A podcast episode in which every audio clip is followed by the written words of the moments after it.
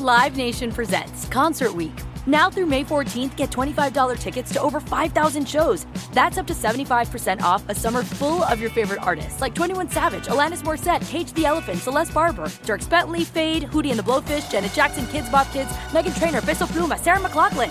Get tickets to more than 5,000 summer shows for just $25. Until now through May 14th. Visit LiveNation.com slash Concert to learn more and plan your summer with Sean Paul, Sum 41, 30 Seconds to Mars, oh, and Two Door Cinema Club. See new things, try new things, go back centuries while living in the moment, forge new paths while discovering old ones, pedal, paddle, and paint while trekking, tasting, and tailoring experiences that transform you into a better version of yourself. Immerse yourself in the world by activating your mind, your heart, and your body on a river cruise exclusively from Avalon Waterways. Save with limited time offers at AvalonWaterways.com. Avalon is cruising elevated.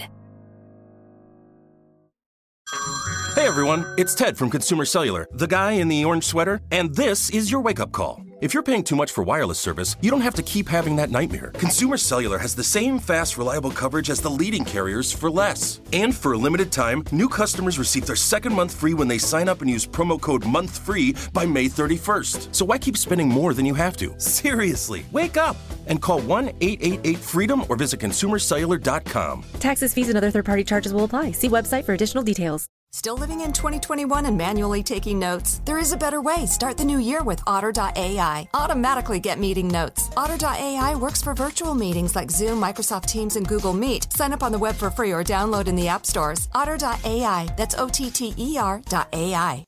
This podcast is sponsored by BetterHelp Online Therapy. I'm Micheline Maloof. And I'm Nadia Desi, licensed therapists and host of Getting Better Stories of Mental Health. Join us for discussions with Meghan Trainor, Chris Bosh, Rebel Wilson, and more. From discussing motherhood to immigrating to general mental health, our guests are awe inspiring. We all struggle with the same things, so let's talk about it and destigmatize them. Find our new podcast, Getting Better Stories of Mental Health, on iHeart, Apple Podcasts, and Spotify. Look through your children's eyes, and you will discover the true magic of a forest. Find a forest near you and start exploring at discovertheforest.org. Brought to you by the United States Forest Service and the Ad Council.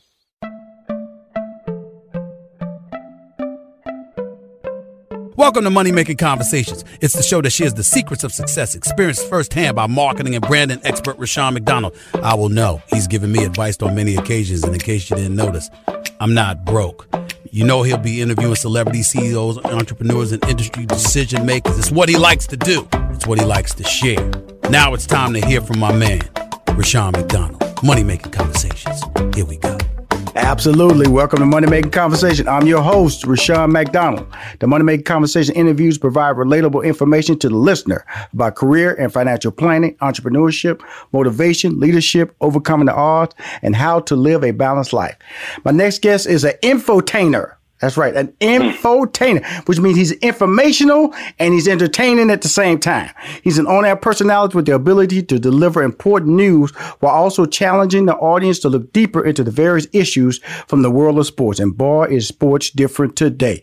He is a two-time Emmy Award-winning sports journalist, and you can catch him on Fox Sports One, Fox Soul, or The Real Housewives of Atlanta. He is currently the author of an exciting new book, a memoir called Open Mike. It's written by himself Mike Hill is available on pre-order. Hear that? Pre-order. You can order the book right now. So I encourage everyone to order the book now. It'll be available August 19th this year.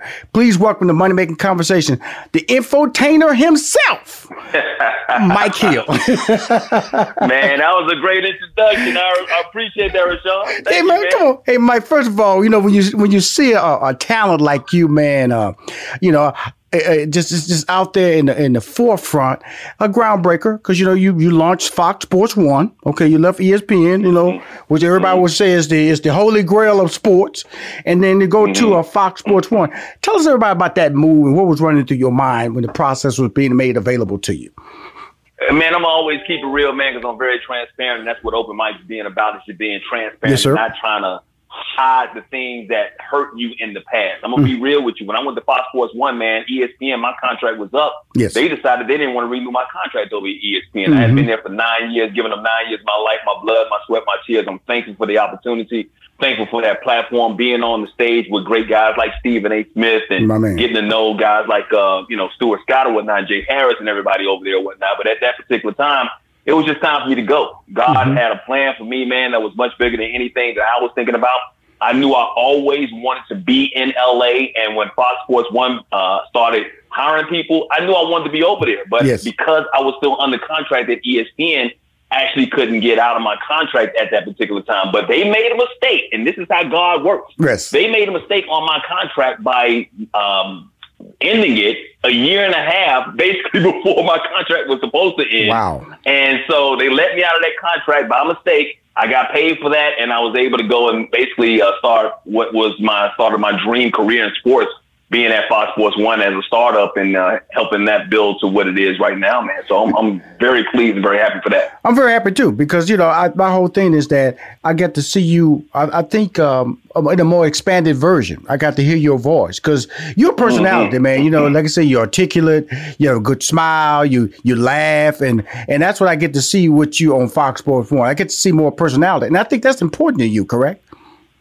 Thanks, man. It is such a, but that's what I'm saying. That's why it was a dream because I was allowed to be me, man. I had been suppressed for so many years. And once again, I, am thankful for the platform that ESPN gave me. But yes. when they brought me over there, ESPN wanted me to be a sports anchor. They wanted to kind of, you know, conform to what they believed in. I've been, I told this stories in the book about when I was with a talent executive and how he tried to change my style and what he was saying about, you know, what my style was exactly. And they already had somebody like that or whatnot. But I will always want to be true to myself. But I also knew I needed to have a job. But coming over to Fox Sports One and FS1, I'm so thankful. And now being on Fox Soul because they actually give me a platform to use my voice. And when I first got to FS1, to be honest with you, it took me a while to actually find my voice again because I had been conditioned for so long right. at ESPN to basically fit into their culture. But I'm happy, I'm free, man, and it's just so liberating to be able to do whatever the hell I want to do now. Thank you. Now here's we got a lot to talk about. For let's let's talk about mm-hmm. right now. Let's stay on sports for a minute and looking at what mm-hmm. the COVID nineteen because you know we none of us saw this coming. Never never never did you mm-hmm. think you'd do sports without reporting on sports. Now, no right. That right there, that run right there had to be mind boggling to stay entertaining and not report on something that we know doesn't exist anymore, and we don't have yeah, a time frame on it coming back. Yeah, it, it's it's crazy, man. And then when you see some of the players like Rudy Gobert and Donovan Mitchell actually uh, get the COVID nineteen, I think that's the first time it actually put a face because in the early stages of the COVID nineteen, we were seeing like Tom Hanks and a couple of people, but it wasn't really growing. But then when it hit the sports world and the sports community, and now of course Ezekiel Elliott, it basically gives us a, a, a more of a face to it and put the, the message out there a long time ago, four months ago, when it was first kind of starting to spread here in the United States but yeah, trying to cover sports without sports, man, it's just you know that's where the uh, ingenuity and that's where the creativity comes into play. You know, right. now you can start trying to tell some of the stories mm-hmm. that you normally wouldn't get a chance to tell because you know highlights kind of fill up the, um, the the hour of your rundown of your show, whatnot. So it's allowed us to kind of get into the mind, the body, and the spirit of the actual professional athlete and get to know them and humanize them a little bit late, uh, better. And then, of course, with everything that's going on with our social injustice that's happening in this country, I'm happy that the athletes are using their platform to speak out and to show that once again they're more than athletes and they're not going to just shut up and dribble. It's really incredible watching the athletes, especially the collegiate athlete. I I think they play. Uh, I, I, I've been in conversation with people about you have the professional athlete but you have way more collegiate athletes. And I don't think anybody expected mm. the collegiate athlete, and plus they're there for four years. So you have year after year of year of, of just students sitting on. When I see Kelly Mond, Kellen uh, Mond over at the Texas A&M standing up. When I see the young mm-hmm. African American Mississippi State football player talking about I'm not going to run a ball again, transferring the. Mm-hmm. When you see that, you know it's really interesting, Mike, because you know you're a smart person, but then all of a sudden you you you your sports and all uh, the, the the world of sports almost became like watching CNN in a little bit because mm-hmm. you had the racial mm-hmm. unrest, you had COVID nineteen, and you had no sports. So that was a mm-hmm. mindset change for you. I know you're Emmy winning, oh, Emmy winning award guy. God, you know, you you out there and got the trophies yeah. to show for, but that had to be a trip. I'm sure. Yeah, it, it is, man, and, and that's one of the reasons I'm happy that you have me on the show because you know, like I I don't even call myself a sportscaster anymore. I call myself, uh, consider myself like you said, an entertainer, but also a broadcaster. Because right. I don't want to be just limited to just knowing about sports. I am also a United States Air Force veteran. I'm a father of two. I'm about to get married again. I'm a taxpaying citizen and I care about this country. And most importantly, I care about my people uh, and the injustices that we've had to have or go through my entire life. And anybody that's black in this country has had to go through uh, injustice in this life. So I'm happy that we're able to actually speak up and use our platforms and the athletes are able to use their platforms to make a difference and to show just how much power they actually hold. Wow. Not just when they're on the football field, right. not just when they're on the basketball court and scoring 40 uh, triple doubles and whatnot and throwing for 400 yards, but using their voice and getting other athletes, white athletes now like the Tom Brady's and the Aaron Rodgers to speak up on these issues that we've been talking about for so long. And you named a couple of college athletes that are out there, like uh, Kellen Mond at, at, at A&M, but Chuba Hubbard, man, really was the one that really just kind of transformed everything for me when he basically said, I'm going to quit Oklahoma State because my coach was wearing a t-shirt that basically uh, promotes a lot of the issues that I am against and my people are against. And he got his coach, whether it was just verbally or not, to change his mind, but he came out and he used his platform and admitted or said, I don't know if he admitted it in his heart, but at least he said it publicly, publicly that he was wrong and he was trying to change his ways. And sometimes it's perception. And yeah, I'm not naive enough to think that everybody that's coming out screaming that Black Lives Matter and we're all about equality really mean it. But the fact that they're coming out and speaking up publicly and saying it, look, now that's a start. Now, as a people, what we have to do is hold their feet to the fire and make sure they follow through on it. And it's not just something that's coming out of their mouth, but it's in their heart as well. I'm talking to Mike Hill, Fox Sports One, the infotainer himself. Mike, I'm just gonna give you another job, man. You need a podcast, brother. you need a podcast. Seriously, because you know, yeah, I, I'm just listening to you articulate yourself so clearly, and those are the voices we need. Now we need smart individuals on podcasts that have a following that also can deliver information and pull in because you know you can talk politics, you can talk, you know, you can talk sports, you can talk entertainment. That's you. You know, like, like, like, you know, eh, you, you shaping who I am. You know, because I'm really getting to see you. I've only seen you on TV. I'm a fan of yours, but just to hear you rattle off something, and you said something very important to me. And I want you said, Rushion, Air Force veteran, two yeah. proud father of two, about to get married. Mm-hmm on TV. Now, if I wouldn't know you, that could be a white person. Okay.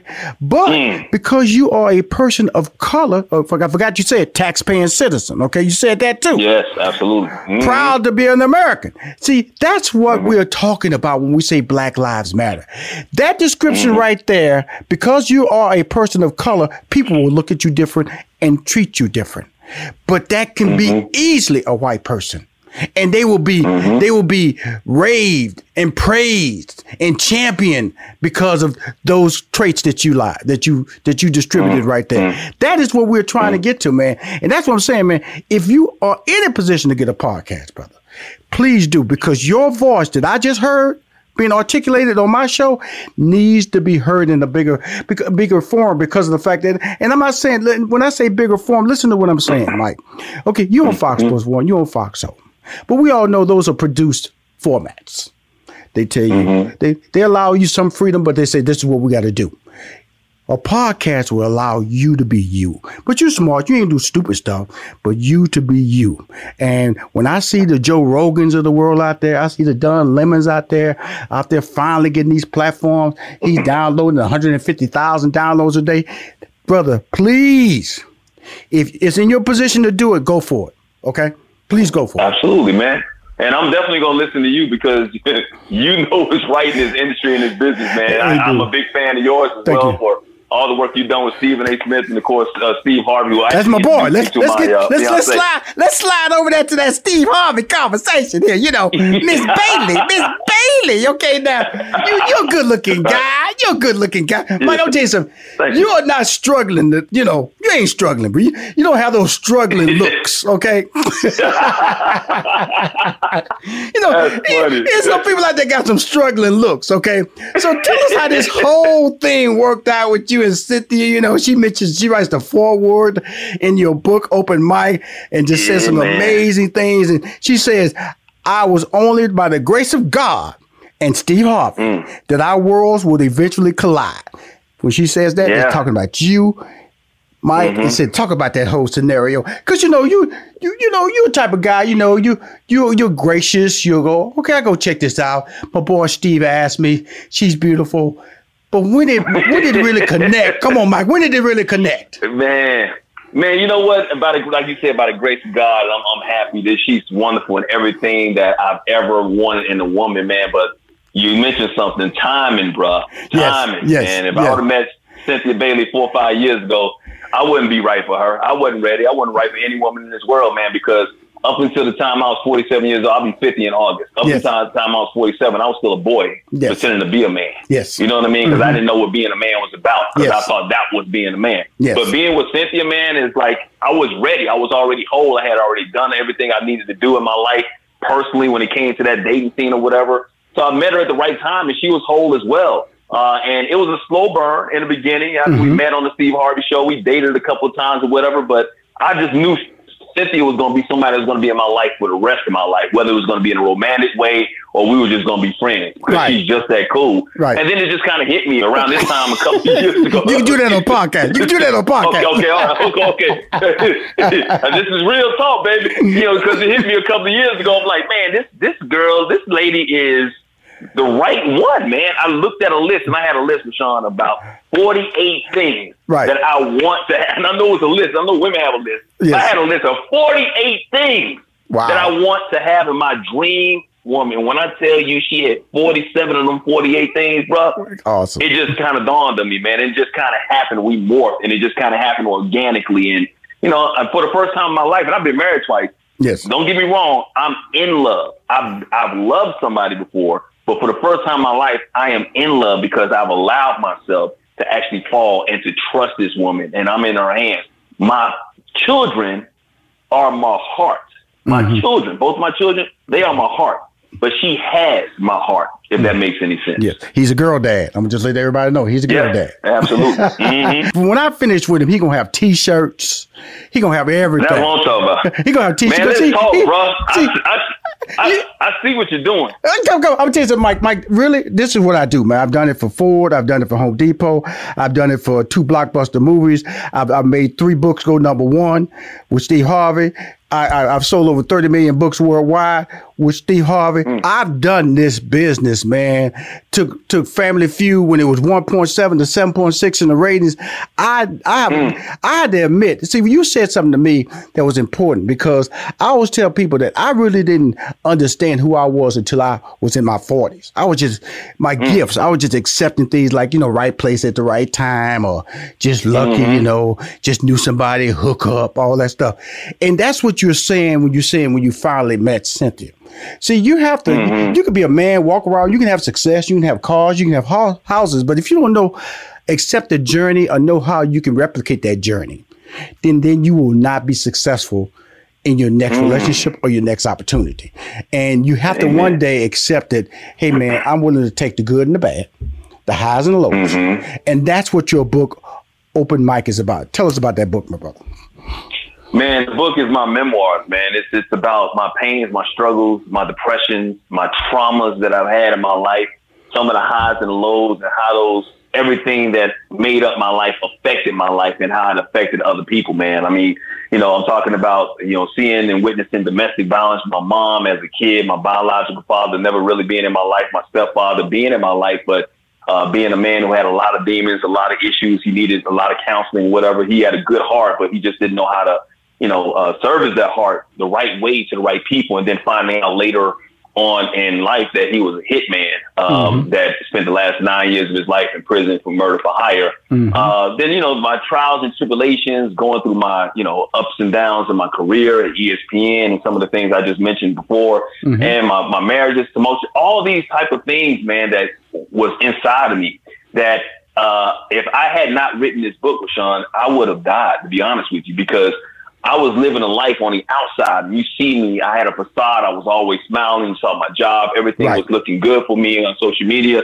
But on the inside, I had all these pains and traumas, man, that I had not dealt with, that I had suppressed for so many years. And Right. then when I started writing this book, I was able to open up all those pains and put them out there, and it actually became my therapy. Wow. You know, it's really interesting when you write a book because of the fact that you remember things that really you, you forgot or or you go wow, mm. and it really starts shaping your yeah. memory. You know, because you because yeah. the body protects you. Your mind will protect you from a lot of sadness. It will it'll force you to move on and block out things. And some things you do need to remember. In other words, you know, because you don't understand how you got there, sometimes your mind says, "Forget that." And but when you write a book, mm-hmm. you start remembering everything. You start appreciating some things and start evaluating things, and so I can accept that and move on. And that's that's really yeah. what this. When you say when you talk about, hey man, because because I, I got to be honest with you, you know, you got it going on. You know, you're in shape, look good, smile. You know, hundred thousand hundred thousand dollar smile right there.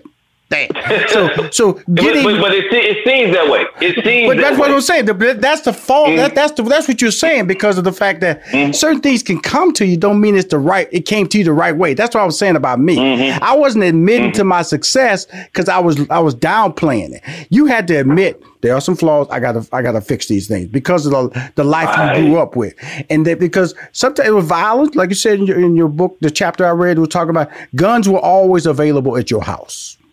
Mm, that's always. not good.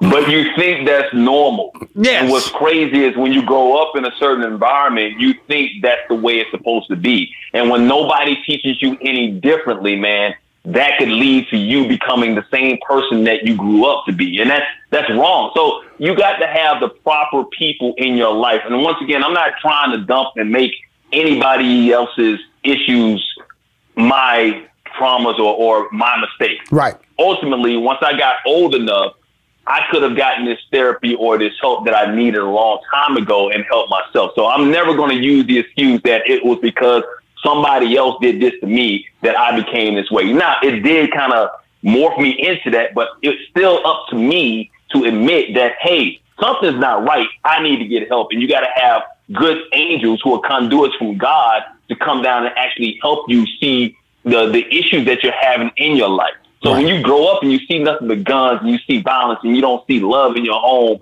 a lot of that can have an effect on how you grow up as a person. I could have grown up. I could have, man. I shot a gun into a crowd when I was a kid. That's mm-hmm. in the mm-hmm. book. Mm-hmm. I could have killed somebody. I could be in jail. My whole life could be totally different right now. Right. I've been in situations with girls when I was younger that if something would have been said or whatnot, I could have been in jail. I could have. There are so many different ways that God actually came into my life and, and, and basically said, you know what? You're making these mistakes, but I'm gonna give you this opportunity to get out of this and make it right.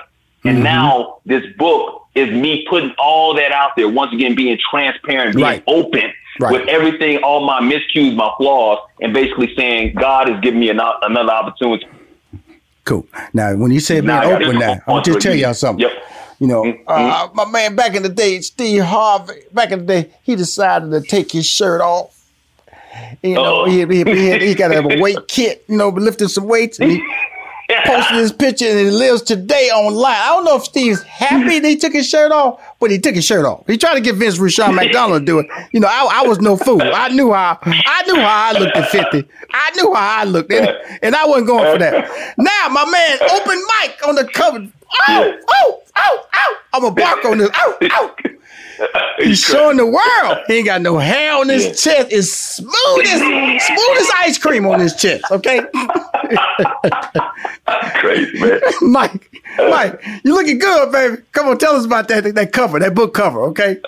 Well, the, the open mic is, is, is meaning behind the cover, man. I wasn't trying to show off anything like that. I'm just being, once again, open and transparent and being vulnerable. The yes. most vulnerable you can be is being naked. Yes. So what my whole book cover was to be naked. So you see me with right. chest out there, and even though I'm in shape, I'm not in the best shape. I'm not ripped up. I don't now you look good though. You look good though, know. Mike. Mike. Mike. Well, I appreciate it. Don't, you look good now. I'm, I'm telling you. was working good that day. Absolutely, it got to. It got to. I got to. I, I would say if you if you wasn't right, I tell you you wasn't right. But you look good. You look good, brother. You, bro. you, know what I'm saying? Thank you, bro. You know, like, you, you can't look that way at 20 now. But at nearly 50, you look outstanding, brother. Okay? Thank you, bro. I appreciate it, man. I appreciate it. But like like I said, it's, it's, it's a message, man, because it's like that's why it's in black and white. You see me coming out of the shadows, walking into the light, because I'm coming out of my darkness and finding my light, man. Right. You mm-hmm. see me with the, the microphone cord wrapped around me. That's all the issues bonding me and keeping Right. me down. And then you Mhm. look at the back, it's even better because I'm lit.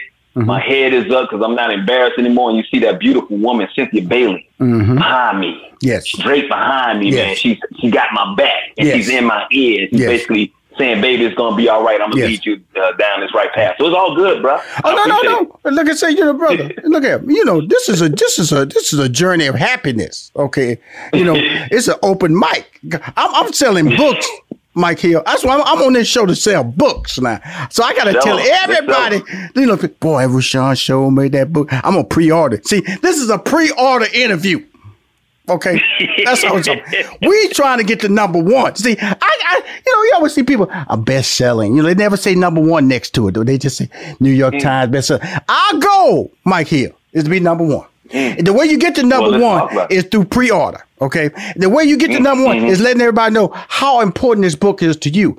Because if it has Mm-hmm. value to them, then they will purchase and share it. And it talks about your relationship. It talks about you as a child. It talks about the mental health challenges. Talk about that right quick. Mm-hmm.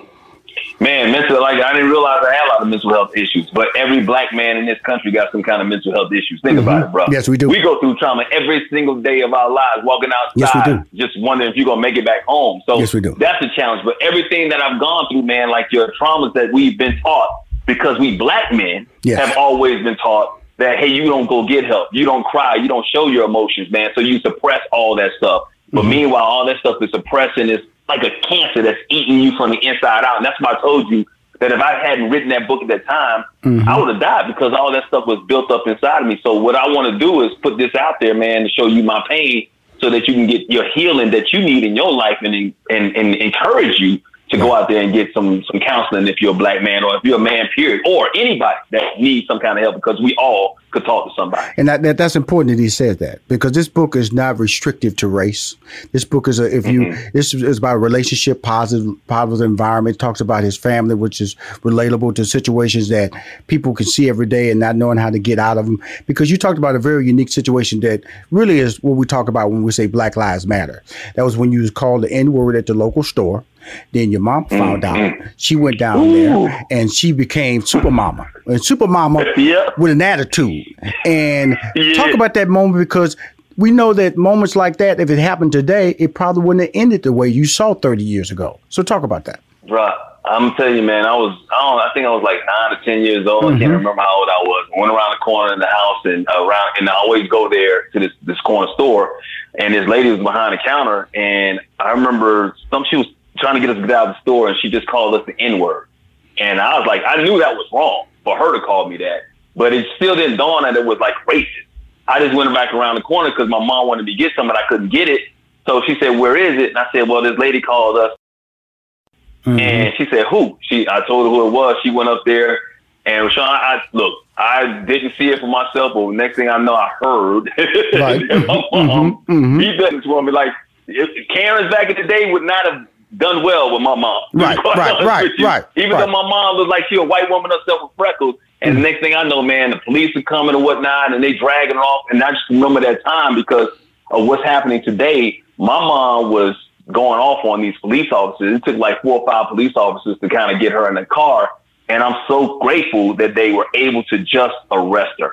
Right. And that says a lot right now. Right. The fact that they were just able to arrest her and not shoot her and kill my mother. She could have easily, I see all these images of black people, you know, being dragged and it takes all these people, uh, police officers to, to, to con- try and contain them or whatever and contain them and whatnot. And she wasn't really resisting that much, but she was pissed.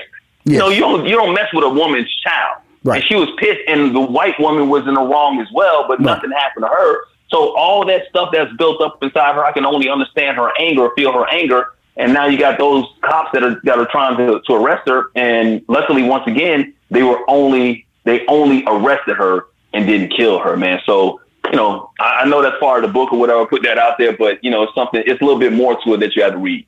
Well, absolutely, and because of the fact that it's it's t- it's happening today, and when I look at what, and you're absolutely right, man. It's really um just to see what's going on, Mike. Um, to see the Mississippi state of Mississippi change their flag, I would never thought that would happen, brother. I ain't gonna lie to you. Just- mm-hmm, mm-hmm. To see them removing just one of these Confederate statues, to see to see companies admitting and white people admitting, you know, Drew Brees going back on his statement, Coach K making his Yeah. statement, you know, the NFL apologizing to Kaepernick, you know, all that is happening right before our eyes. Well, they man. still haven't apologized, and that's the problem. That's right, that's right, that's NFL right. still hasn't apologized. They That's- came out and apologized for the Black Lives, but they haven't said Kaepernick's name by Absolutely. choice. They just apologized for not doing more in the beginning. Yep. See, that's what happens. But yeah, I mean, I was like, no, no, no, no. That's what happens when you're talking to an infotainer. Okay, infotainer. no, bro. look, and here's the thing, man. It's like, look, we we because we're gonna hold them accountable. Yes, sir. Until they apologize, we Mhm. can't really give them a pass. Until once again we keep talking about how these corporations and all these CEOs are coming out and basically giving us all this lip and Right. saying this. I even put out a tweet earlier today where I say, look, you know what? I'm so happy that these CEOs and these corporations and all these companies and these media companies come out and saying Black Lives Matter and talking about racial equality. But how many of your decision makers have decided to actually put some of these people of color, black people, Mm-hmm. in your executive offices so that they can start making the right decisions Right. so that we don't have to go through these issues again. Right. So until you base, you can say what you want to to me, but until I see the commitment, until I see the actual growth, until I see you actually putting all that stuff in motion, I'm Mhm. just gonna sit back and watch. But I'm still gonna put the pressure on you to ensure that you carry through on the promises that you gave to us as a people. Wow. I'm talking to uh, Mike Hill. Uh, you've seen him. Uh, he, blew up on us on ESPN. Then he took his talents over Fox Sports One. Now Fox Soul. Now he, that's kind of like a little bit more expansive uh, version of what you're Mhm. doing. It's not 100% sports. Tell us about that, and then I want to talk about uh, your Black Publishing Company and uh, wrap this up with a big big sale through Open Mike. Get the book sold, sir. Mike. I'm telling you, Mike. I, I, I feel good about you, man. You, uh, you know, you you got you got you met your woman on TV. You got engaged on TV. This fall, you are gonna get married on TV. Uh, you got two beautiful daughters. You got a, an Yes, exceptionally well written book. Let's talk about the, the the the Fox Soul Show, and let's talk about the Black Publishing Company, which feels so timely. The floor is yours. Absolutely. Mhm. Absolutely, man. Hey, Fox Soul is an entity, is a streaming company from Fox Entertainment. So I know people see Fox and they just want to say, well, why would you go with Fox? Well, Fox is giving us this opportunity to use this platform to actually change the narrative from some of the things that's on Fox News, to be quite honest, which is kind of crazy in that sense and ironic. But I have my own show on there called The Mike and Donnie Show. It's a talk show format, me and a guy named Donnie Harrell. And we have real talk on there, real people, relevant people. And it's like barbershop talk. It's no hard holds barred, man. It's unedited. It's scripted, but at the same time, it's like raw and unfiltered. And we love it, man. So we have people coming on. We can talk about colorism. We had uh, a show uh, the other day talking about, you know, good cops that's trying to do the right thing, but because they did the right thing, now they got shunned by bad cops. All that Right. type of stuff. We've had ADOS song. We've had all that type of stuff, man. So we enjoy this. An hour comes on uh, Monday through Friday on Fox Soul on the Entertainment Network, man. So please check it out along with other shows on that network. And uh, 13th and Joan, man, the publishing company, man. I shout out to uh, Audrey Ori. I love that lady. She was a, a, a publisher when we was trying to shop the book. That when I first talked to her, and even though I had four other interviews, I knew she was going to be my publisher because her energy, her aura, and she's a black-owned company, a woman that's doing her thing and asking for people to to tell their stories. Right. And it was incredible. And so I, I'm thankful for her, and and, and uh, I'm I'm happy to be a partner with her. Mike, appreciate you coming on my show, man. Money Making Conversations. Send me that link on August 19th, the week before, because you know we got to do that Wednesday before Wednesday, because the the best of the numbers come out the Wednesday before. But this week, uh, I'm I'm, I'm gonna drop you this money in my fan club, which is ninety thousand. I'm gonna drop you on my social media, which is over a million. I'm pushing for you, brother, because not not not just a fan, Thank but you're a man. I've watched you grow. You've heard part of my story. I can read part of your story. Keep winning, brother, and keep marketing and podcast, man. Podcast. Yes, sir, man. Hey, let's work together, man. Let's put something together. We will. We I will need do some that. Good I- people in my in my corner. Hey, my man. Well, you got one, and I will sit down and talk to you, man, because this is how I work, man. It ain't about paperwork. It's about expanding your brand. And uh, I would tell people, my wife knows this. She said, I don't follow money. I follow relationships because money will come once you get that relationship right. We will talk soon, Mike Amen. Hale. I appreciate you, brother. My brother. Thank you. Thank you. Bye bye. We'll be right back with more from Rushion McDonald and Money Making Conversations. Don't touch that dial. It's finally here, the season of celebration. And no matter how you celebrate with family and friends, whether you're preparing for Reyes Magos or Karamu, lighting the menorah, or going to midnight mass, Kohl's has just what you need to make those traditions special. Plus, you'll find gifts for all your loved ones. Send warm wishes with cozy fleeces, sweaters, loungewear, blankets, and throws. Support minority owned or founded brands by giving gifts from Human Nation and Shea Moisture, or treat them to everyone's favorite activewear from top brands like Nike, Adidas, and Under Armour. And in the spirit of giving, Kohl's Cares is donating $8 million to local nonprofits nationwide committed to the health and well being of our communities. No matter how you celebrate, when you shop at Kohl's, you're right where you belong.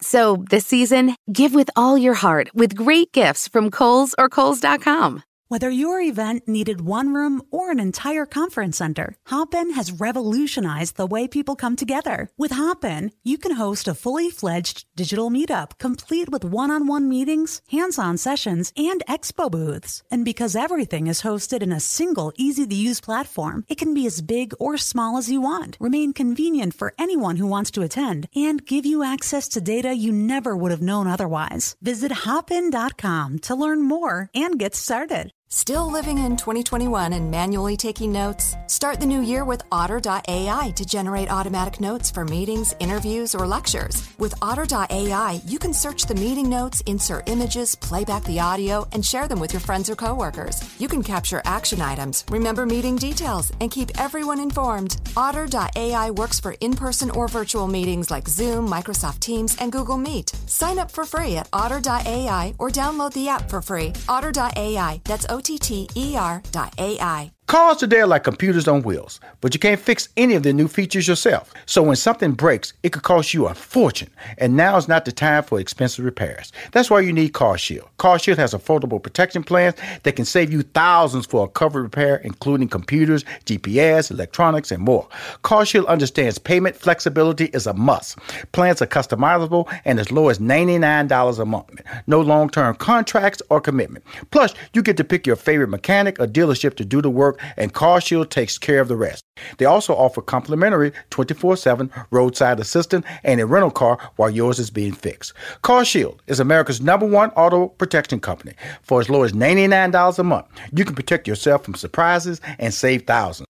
Call 1 800 CAR 6000 and mention code MONEY. Or visit carshield.com and use code MONEY to save 10%. That's carshield.com, code MONEY. A deductible may apply. My next guest is a former uh, senior system engineer at Lockheed Martin. That's what she was. This is her third time on the show. She got an engineering degree from HBCU school, Florida A&M. Then she went on over to University of Pennsylvania. She is the creator and founder of an online seminar called Till Death Do You Tweet. The seminar helps you understand the potential negative consequences of online behavior, especially through social media, and gives helpful advice on how people can maintain a, pos- can maintain a positive reputation in cyberspace. She's on the show to discuss her new book, Don't Let Your Digital Footprint Kick You in the Butt, a lesson what not to do on the internet to build your personal brand. Please welcome back, back, back to the Money Making Conversations, Stephanie Steph Tech Humphrey. Hey, how's it going? Girl, I'm gonna tell you something. let's listen. Listen. Don't let you. Let me go. To, don't let your digital footprint kick you Don't in the butt. do butt. it. Don't do a, it. A lesson in what not to do on the internet to build your personal brand. Okay. Before we even start talking about the book, let's go to the book that changed your boy. This is Rushion McDonald, recognized talent, marketing branding guru. People call CEOs call me, talent call me, build careers, marketing campaigns. Every book that comes to me, Steph, I read it. I read the books out of respect because I don't want to get on the phone with an individual and kind of like ad lib through an interview and, and act like I read it. Okay. Right. I get to the LinkedIn portion of the book. Okay. Mm-hmm. And um, change my f- digital footprint right there. I realized. Just, just, just tweak it a little bit. No, no, no, no, no, no. I, I wish I said it was a tweak. It was not a tweak. I, wish I, I, I'm telling you, I wish I, I, I wish I would do a screenshot because I changed it up. It's beautiful now. It's beautiful now because she gives Okay. example. She gives example of what something should look like in your book. She says, if it, if you if you're an Emmy Award winner, guess what? I'm an Emmy Award winner. That's what really caught me right there. You said if you're Emmy Award winner, then you should start with Emmy Award. with that. Okay, That's right. Okay. I, I went back. I immediately went to my LinkedIn account. all I had there was marketing and branding expert. That's all I had. Listen, had. why you ain't you burying the lead? I, I I went. Oh my god. Oh my god. Right there, I went. See? Okay, now. Okay, cool. I got to slow down the reading in this chapter. I went Mm-hmm, down there. I put in there. If you go there now, go to Rushion McDonald LinkedIn. You'll see a guy, and this is all because of Steph Tech in her book. now you'll see uh, two-time Emmy Award winning, three-time NAACP Image Award winning. That's in there. There Okay. you go. Talent manager is in there. There you go. Okay. Television producer is in there. Live Come event on. producer is come in there. Come on, come on, come And on. then and then I took a recommendation. I put public speaker. Boom. Because people are searching on that. You know, and it's funny because I, I used I didn't have public speaker in my headline for a long time either. Um, but once I put it in there, I started getting inquiries about speaking because that the headline is searchable. People there's there are specific keywords that people search on when they're looking for people to try to, you know, filter out folks and, and get directly to, to what they're looking for. And if it's not in the headline, then you're missing out and getting weeded out of, of that search process. Okay, but it didn't stop there though, my friend. Going. I had to go to the about section. And that's when she went.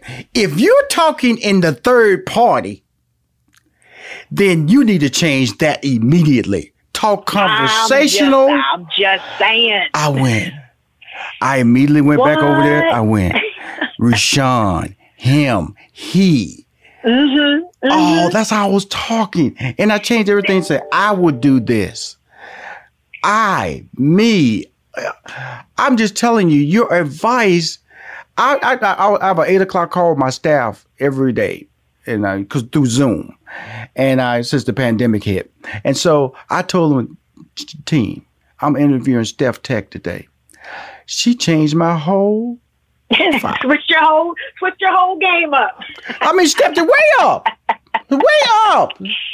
Because people always go into my profile on LinkedIn. They always, I, people go, my, my profile search is always, and the fact that I only had marketing Only had and branding experts. Man, you was tripping. I was tripping hard. I was tripping hard. Where I was missing two-time Emmy Award winning and three-time Come NAACP on, Image Award-winning television producer. That should have been the first thing up there. Talent manager was not even up there. Live Mm-hmm. produce, live event producer was not up there, and public speaker Mm-hmm. was not up there. Mm-hmm. That right there, mhm. I, I was just so ashamed. I was so ashamed. Oh. I was so ashamed.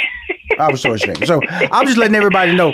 We just starting this call off, this interview off, letting everybody know why she's on the show because she's that good, and she's giving out advice that's amazing, and it also advice that can uh, immediately change your footprint. And that's what this show is about: your footprint. And That's and, right. and reading this book because she know I read the book, so she's we ain't even talking about. It. She's not even questioning that now. She know I read this book, and so let's talk about why did you write the book and we're going to just go break down different little scenarios which were really influential to me and also Right. just reinstated a lot of things i tell people on every day that you know if you're on social media you are a brand you are a business That's you are a company and you need to start That's right. acting like that okay That's right. if you, if you sell right. cakes for a living and your social media doesn't reflect that you sell cakes then what are you doing right.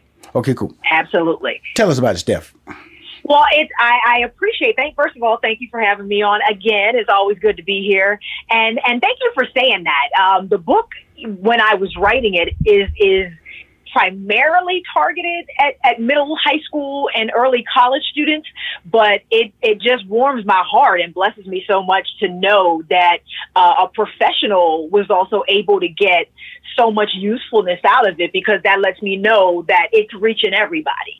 You know what I mean? But it, it you know, I wrote it because um, when I go into schools and because I speak to with so that you tweet, I speak to students, parents, and professionals.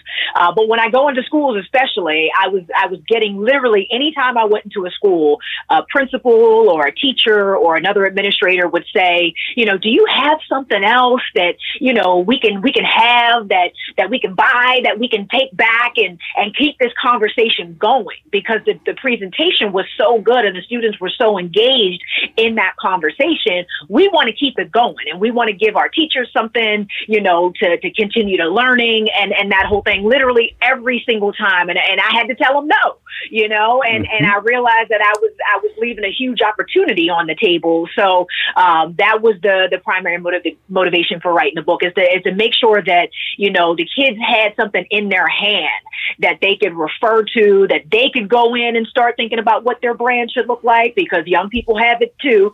And, and that they could keep this book and, and, and, and, and plan out their own brand strategy and content strategy for how they want to live their lives online. Okay, let's talk about this. Let's get serious now. We're talking to the branding expert here. Okay. The, the, the phrase that's going to keep popping out over and over in this book is think before you post. Think before you post. That's think it. before you post. Classic example, just just wide receiver for the Philadelphia Eagles. Oh, good lord! Yeah, DeSean Jackson. yeah, yes, yes. And he should know better. I'm sorry, I'm putting that out there. He should know better. Definitely should know better. But then another player, another person, Stephen Jackson, decided he'd follow up with a post. Mm-hmm. Mm-hmm. So because they did not think before they, they posted on social media, now they're apologizing, and guess what? That stays in their brand forever. They can't. Delete That's right. That's right. That's right. It's in it's an engine search. We're gonna talk about all that stuff, but I I just want to bring up a, a quick example that's really made headlines of not thinking before you post because you talk about that all the time. Think before you time. post. Talk to us about all that. All the time. Mhm. Well, it's funny. I'll use another celebrity example. You know, Joy Reid just got her own um, evening talk show on MSNBC. Right. She's the first first African American woman to have a, a, a nightly news program. Congratulations! It's it's, it's an awesome um, opportunity for her and, and and for for the people for the community. However, in one of the articles I was reading about um, this announcement, they still refer because she got in trouble. She she got a lot of trouble about three or four years ago. Absolutely. For, She was a rising she had star. po- She was a rising Right, star. for- hmm Right. And she got in trouble for some stuff she had posted on her blog from years before that. So it was, I actually used her example. I don't, I, I, I, I had it in a version of the book. I'm not sure if it made it into this version. In this version. It's this version. Yes. Mhm. Yes. I use that example because, you know, the internet is searchable and recoverable always. And even though that blog where she wrote that objectionable content had been, you know, deleted off the web, you know, in her mind, um, they still were able to find it and they still referenced that in this new article where they talked about her new role. So that thing, even though it seems like she was able to sort of apologize her way out of it. Well, she and- didn't. and- that and that was the problem, though, because you said in your book, in your book, you said Right. she did not apologize. She lied and try to act and play dumb on it At first, right. At, at first, first. and that's the real hacked problem with her Yeah. whole situation is that you in news. Okay, you're in news now.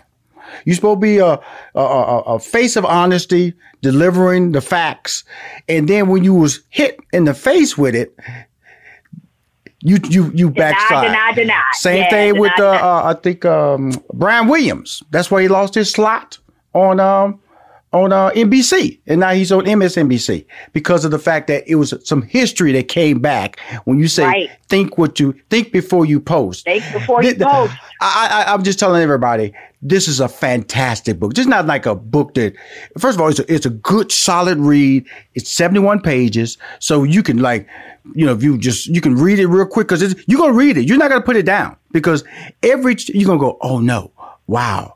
Or it's going to refresh you on your on the way you're doing business, or it's going to educate on how you educate you on how you should do business. And she puts in some amazing examples amazing examples that are current, not dated, but current right. situations that are relatable. Relatable. Stuff that's happening How, right now. Uh, uh, like I said, that's that's why we was able to pull up DeSean Jackson and Stephen Jackson. And that's the thing. I never run out of material. You know, when I'm when I'm doing it, and you know, for the for the students that that are going to get this book, they're also going to get examples about cyberbullying. They're going to get sexting examples. They're going to get you know all those different things. And and I never run out of material. I update my examples because I show in my in my presentation when I go into schools, I show them video clips, news video clips of these things because I'm like, I can show you better than I can tell you. You mm-hmm. don't have to take my word for it. This stuff is happening, and I literally can get all new clips every year that I that I do this presentation because people still continue to, to, to make these choices and, and these decisions about the things that they post without, without giving it a second thought. And, and that's all I'm trying to do is to get you to take that one second before you hit submit, before you hit post. Now, if it's something that you feel like you believe in and you just want to stand on this and this is your truth, by all means, you know, you know, don't let me stop you from, well, is, from, is step. If, if that's your truth now. Okay, if that's, that's your truth, truth now. You know, you know, your truth. You know, You're gonna drape yourself in the Confederate flag. You're gonna do that. Listen, that that's your truth. That's your but, truth. But now. be but be but be prepared to defend it and be prepared for the consequences that come from it. That's Absolutely. all. That's Absolutely. All. Uh, one of the things that I really loved about the whole section when it came to LinkedIn, because I looked at everything. Mm-hmm. I looked at you know the, my name, how it was on the link. You, I, I did. Yep. A, I did a whole username, bio. I'm, I'm telling you something. I'm telling you something. All that. You walked me. I, I double checked, uh, upgraded everything. on my LinkedIn account this morning. I swear to mm-hmm. you, I I, mm-hmm. I, was up at 4 mm-hmm. o'clock this morning because I, I, always read my books before I read them before the interview. That way, everything stays fresh in my mind. And so. Right. I spent an hour updating, and because LinkedIn to me are the modern day websites. I, I, that's how I always look at it. They're the modern day websites because of the fact that it can put your career on there, you can put photos on, you upload, upload videos, right. you can upload articles, and so that's why it's so important to really have an accurate LinkedIn account. And so I want to thank you before we go to break. Just thank you personally for having that chapter. I know this was a book I was supposed to be reading just to discuss, and I wasn't supposed to be coming over talking about you and change my whole LinkedIn account and thank you, Jesus. You, you, you saved my brand. No, you did. Because I'm telling you something. Listen, to go, I'm telling you something, Stephanie. To go from marketing and branding expert. That's all I had. That's all I had and you was dead wrong for that. Girl, I was dead wrong. And then, and then, but the beauty of it, I'm gonna just tell you before we go to break. She has an example of how it should look. She shows you how her LinkedIn account looks. I'm on the phone with Steph, Tech, I'm gonna call Stephanie Humphrey. She's for uh, HBCU. Let's talk about that a little bit. Uh, about HBCU grad FAMU. I always like to bring. Uh, yes, sir. When, when people who are HBCU grads, you're an engineer. Uh, I'm actually going to feature you. I'm, I'm, starting this big HBCU uh, awards platform, and I'm going to feature you as one oh, of my wow. people on that platform because Thank I you. I go into the education of HBCUs and you know then the, engineering, the STEM program, medical, uh, because you know people kind of see HBCUs strictly as marching bands and football. Right. And that's right. not fair. And so I developed this platform called HBCU Awards where I, look at the educational uh, growth of what HBCUs. I always tell people if it was not for HBCUs, then I would not have I would not be where I'm at today because I That's because right. they were built because they weren't letting us in college. That's right. FAMU made me. Yeah. Too. And so t- talk to us about FAMU before we get it back into the book.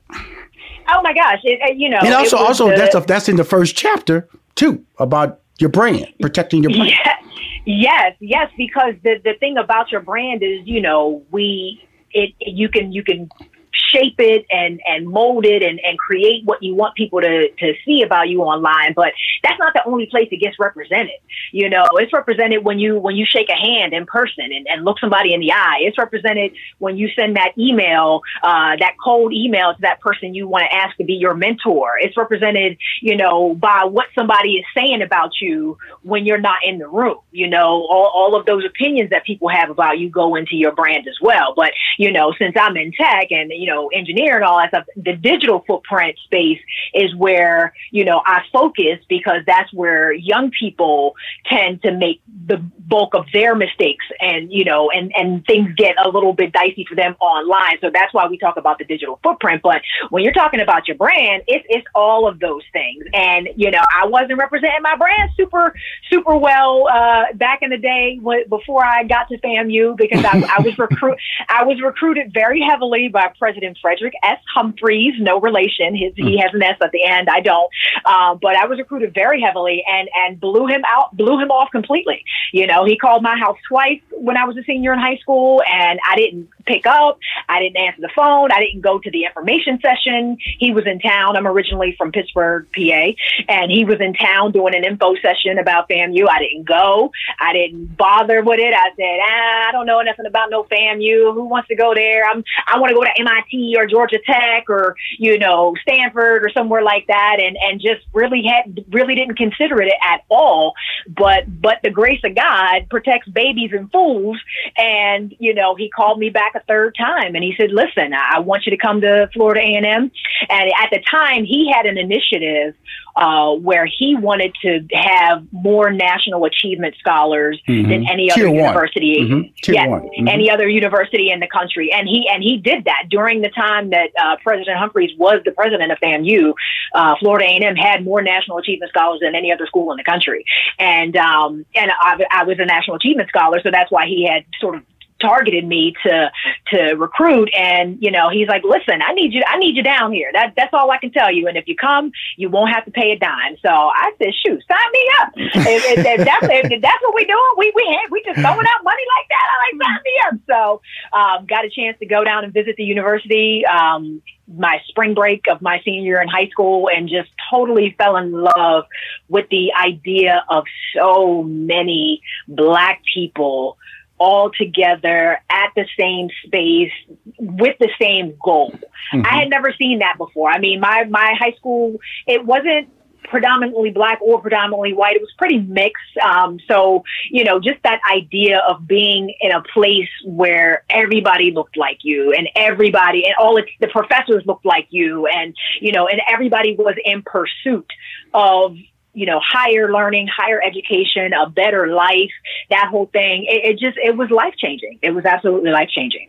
Wow, that's great. Let's let's go to some of the things that you talked in the book. Uh, but let's talk about what exactly is a digital footprint because you discussed that. So book. is yes. It, your digital footprint is any and all of your electronically connected activity. texting, email, social media, text, email, Mhm. group chat, Mhm. you know, emails, Google searches, um, you YouTube. know, anything that Mhm. yes, anything connected to the internet. Anything Mhm. connected to the internet is is is your makes up your digital footprint. So when you're talking about how that informs your personal brand, you need to understand that all of that goes into it because all of that stuff is something that is searchable and recoverable.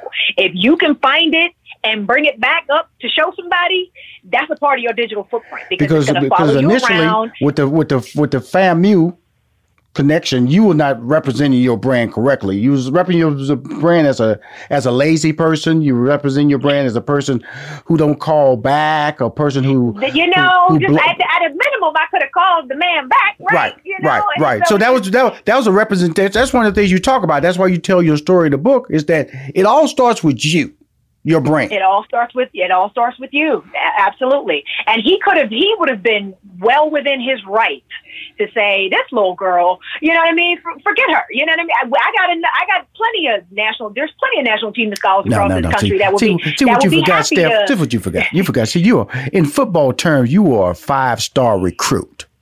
See what I'm saying? So I'm just I'm gonna slow this down, Steph. You know, you because you changed Rushion's life than LinkedIn. So I, I got to call you a five star recruit. See, five star recruits can kind of like be stupid a little bit, and they still get scholarships. you know, because because it, it was a blessing. Because when I'm reading your book, it is so many things that I was just like. For instance, one of the things you say is writing skills. Okay, mm-hmm. and I. Mm-hmm. I, I, I it's, it's free, but you also can purchase it. It's called Grammarly. Grammarly. And so every time I send an email, it pops up. Every time I go on uh, LinkedIn, it pops up. If I want to check my spelling, check my words, check my commas, check my parentheses, check everything. And the same thing, especially when I'm writing a, an extended email, it pops up. And so there are things out there that will that protect me. That will help you. Mm-hmm. Ain't no excuse. Ain't no excuse. And, and like, I said, it's got- free. It's free, but you can upgrade it beyond free. But I, I just know that when you say writing skills, that's what I'm just saying. It's such a wonderful book, Steph, and Thank that you've you. written because of the fact that one one chapter totally uh, uh, rewrote my whole LinkedIn prop platform, and then other Mm-hmm. great chapters reminded me the importance of what I'm doing. Stay the course. Stay the course. Yes. Yes. Content is king, but consistency is queen, you know, and I just made that up. I'm going to use that again. Don't do that. Don't, don't do that. Don't, don't do that. Don't do that. Don't do that. No, it, it's true though. Content is king, but consistency Absolutely is queen. It really is. people want to hear what people want to hear what you have to say, but you got to keep saying it, and you and, and you can't be wishy washy and flaky about how often you post or or when you post or and it doesn't have to be every day. I think that's where people get, especially people that are trying to grow their followers. I, I get questions all the time about how can I get my following? I got this business, I'm you know the cupcake shop or whatever, and then I go and look at their feed and you know their last post was from two weeks ago, and, and that's just not going to cut it. Right, right, but right. but but you also That's a lot of work. you No, then you get that's a lot of work. I got it is. It, it, it's a lot of work, but you have to understand. Number one, it doesn't have to be every day. When I say consistent, I don't mean every day, all day. Can, can we say something, Steph? Can I say time. something? First of all, let's say something about this. We- We're in an era where you, it used to be where you had to get on a radio show, buy a commercial, buy a print ad, and now they have Mm-hmm. a system out here that's free. That's free. All it takes is effort, consistency, That's and all. planning. Okay, now now that's that's, that's the key in this conversation. Now, effort. Now, if it's effort, and this is supposed to be something that you want to do now, this is supposed to be your dream, this is supposed to be your gift, Right. it's supposed to be your passion. Right. Where the complaints coming from? So if it's if it's difficult for you to post about your cupcakes or tell the story about your chicken wings, you might want to get out that business. Because if you don't have the passion to excitedly tell people what excites supposedly excites you and makes you your money, then that's a problem that you need to really research and move on to the next story because that storyline is not going to last. And that's what happens to people all the time.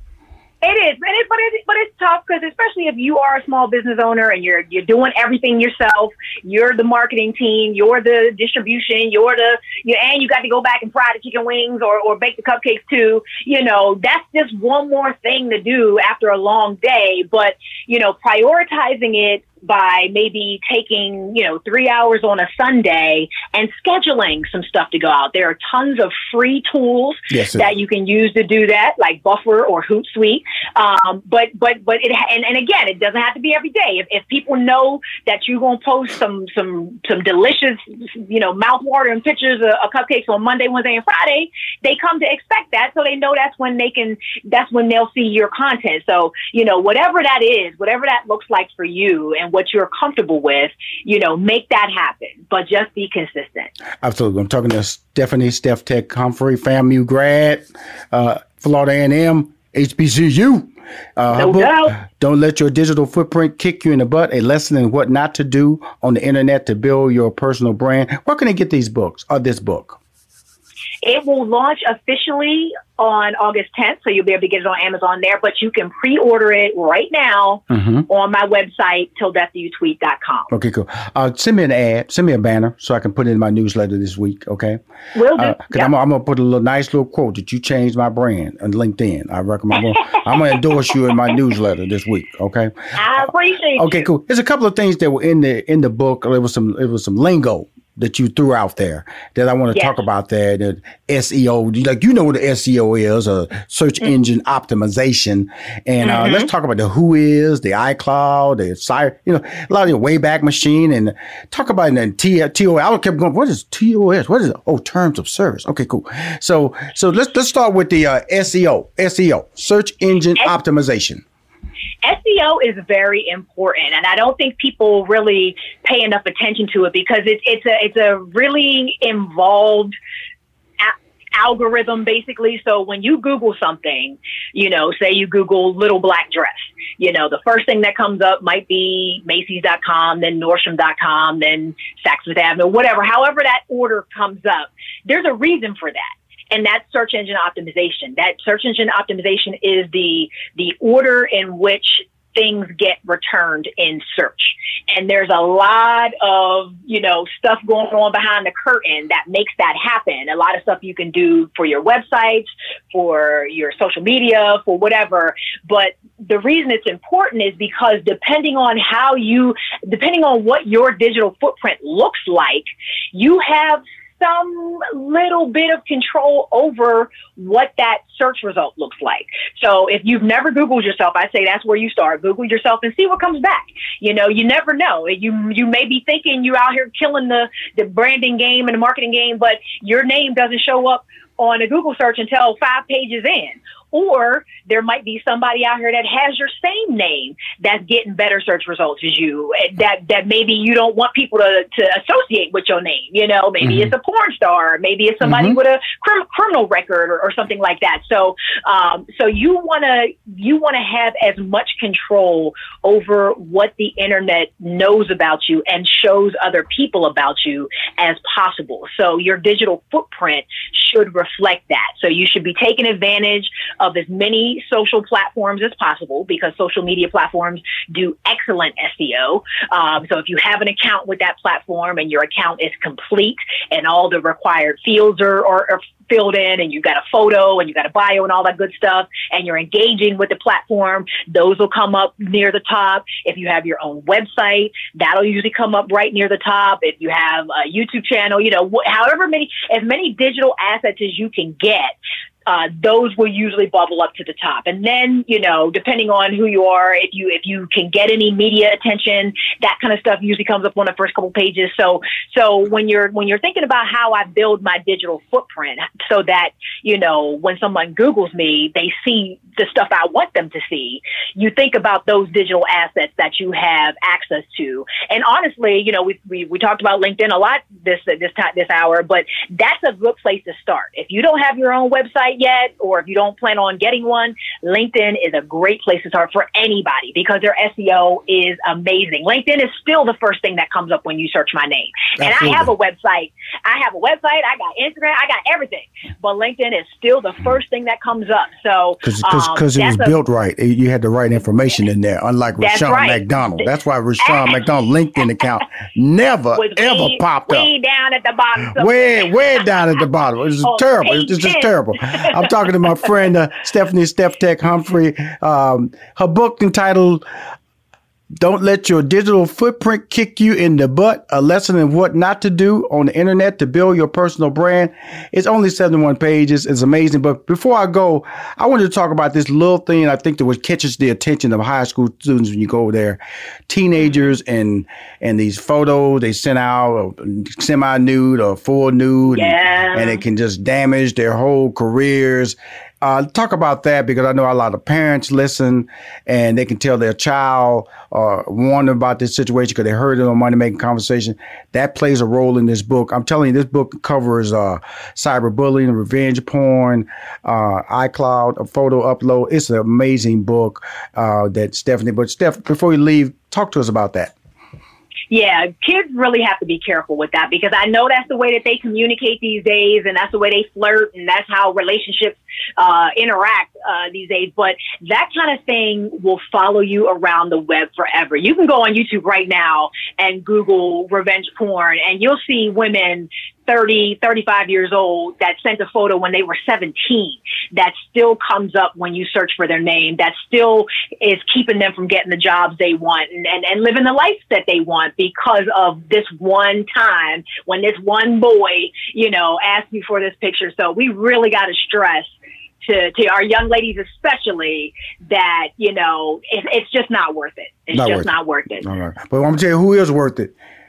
The tech queen steph tech she's got it going on. I, you know, I always enjoy uh, when you come on my show. I always appreciate you taking the time to come on my show. Uh, we always have a great time, but the information you give is always, uh, I think, life changing because of the fact that people's lives, they don't listen. You know, if they don't think before they post, it can really change their future currently because the past, in the social and digital world, the past don't leave you.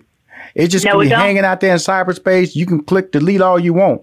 It's athletes, the, the, the, baseball, football from the past when they was in high school and said little high racial school. statements. They're coming back to haunt them and having That's to apologize right. and all these things.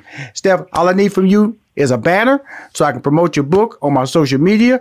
I will also promote you in my HBCU awards. You're gonna get a little notice, a little a little thing on my tag, you let you know that we love you, but keep winning, okay? I appreciate you, Rushion. I appreciate you. Thank you so much. All righty. Adoption of teens from foster care is a topic not enough people know about, and we're here to change that. I'm April Dinwiddie, host of the new podcast, Navigating Adoption, presented by Adopt US Kids. Each episode brings you compelling real life adoption stories told by the families that live them with commentary from experts.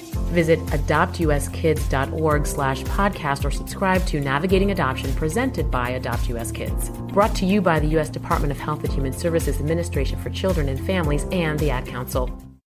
And we're live here outside the Perez family home, just waiting for the. And there they go, almost on time this morning. Mom is coming out the front door strong with a double arm kid carry. Looks like dad has the bags, daughter is bringing up the rear. Oh, but the diaper bag wasn't closed. Diapers and toys are everywhere. Ooh, but mom has just nailed the perfect car seat buckle for the toddler.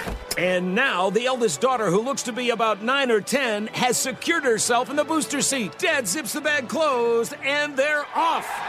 Ah, but looks like mom doesn't realize her coffee cup is still on the roof of the car. And there it goes.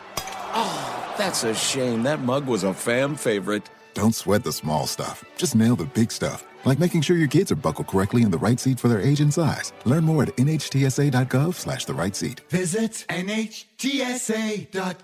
slash the right seat. Brought to you by NHTSA and the Ad Council.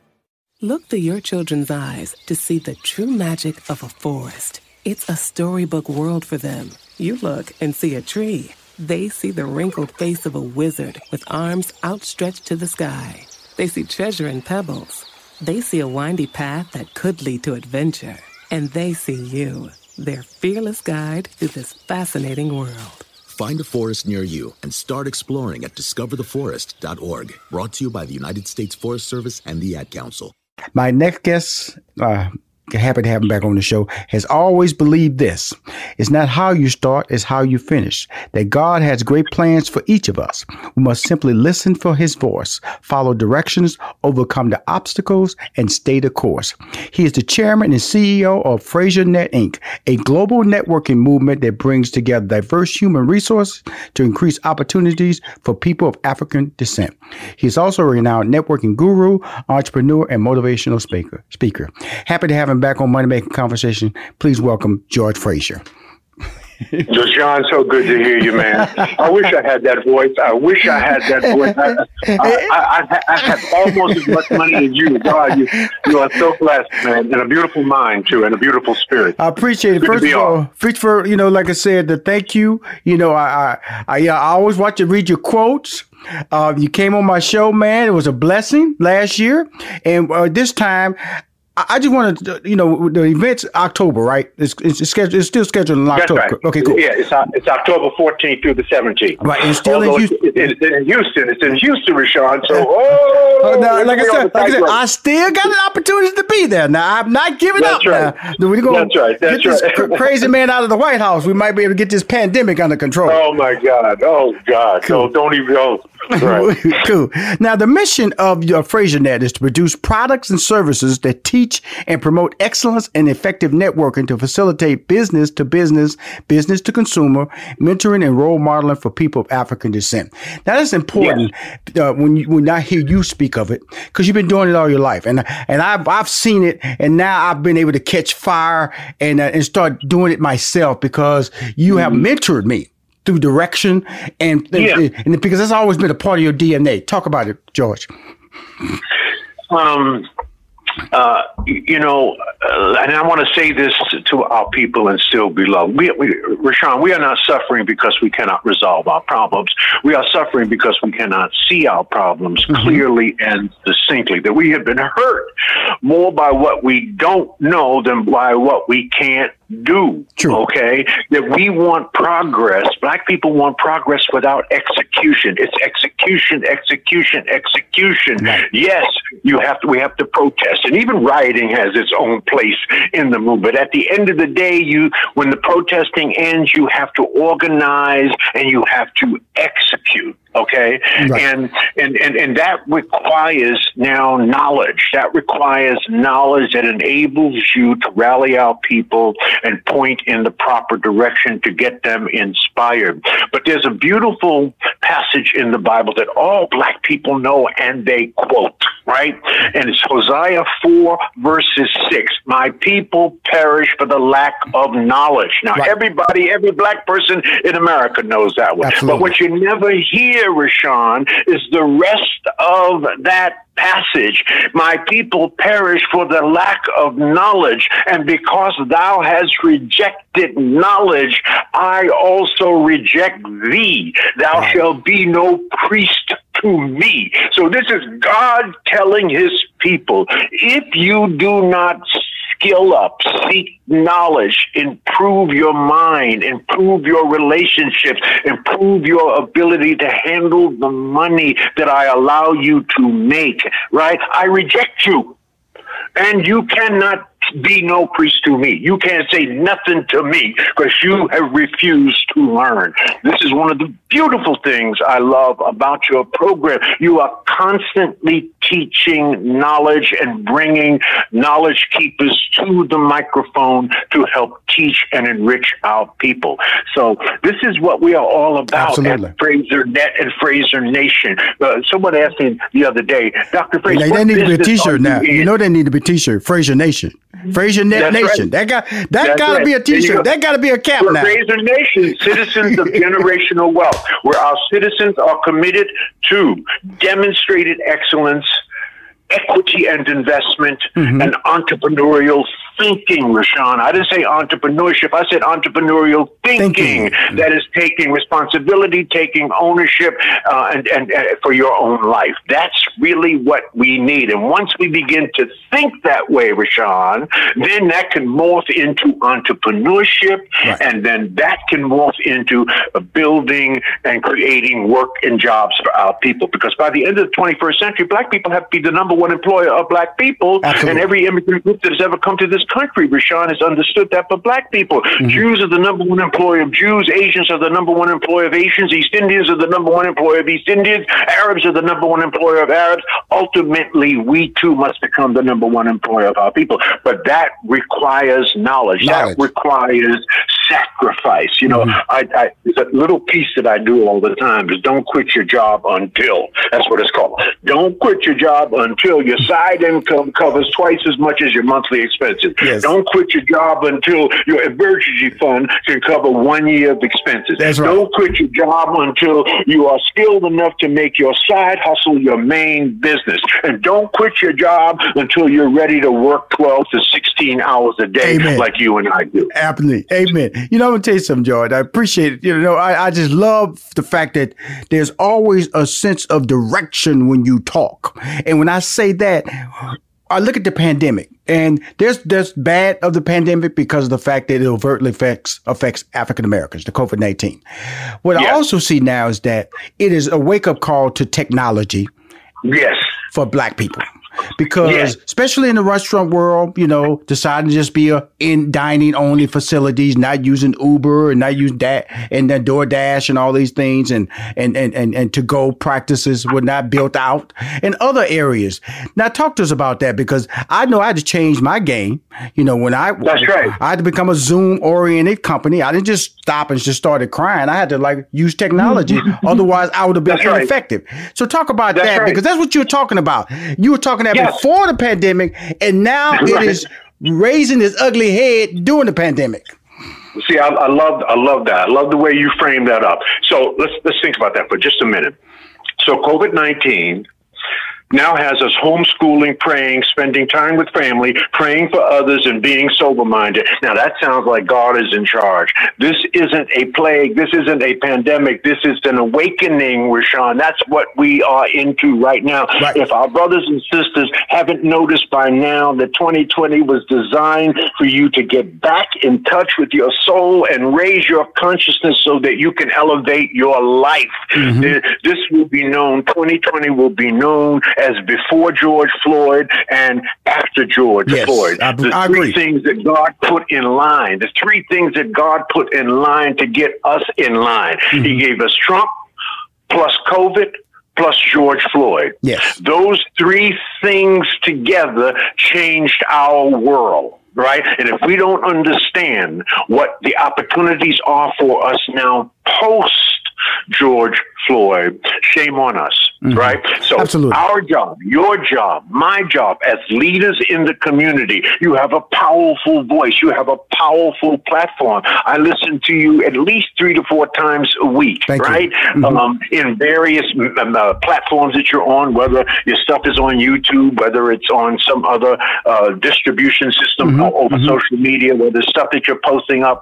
Um, but that's what you're doing. You're leading you're leading. Mm-hmm. You are a voice of change. Mm-hmm. You are a voice of power. You are a voice of giving our people specific directions and things to do. Right. That's what we have to do. Yes. And that's what you have to do. Um, there's another little piece I always talk to black people about because I always, Dr. Fraser, what would you be doing? What would you be? I said, but listen, let me give you very th- three very simple listen, financial listen. rules.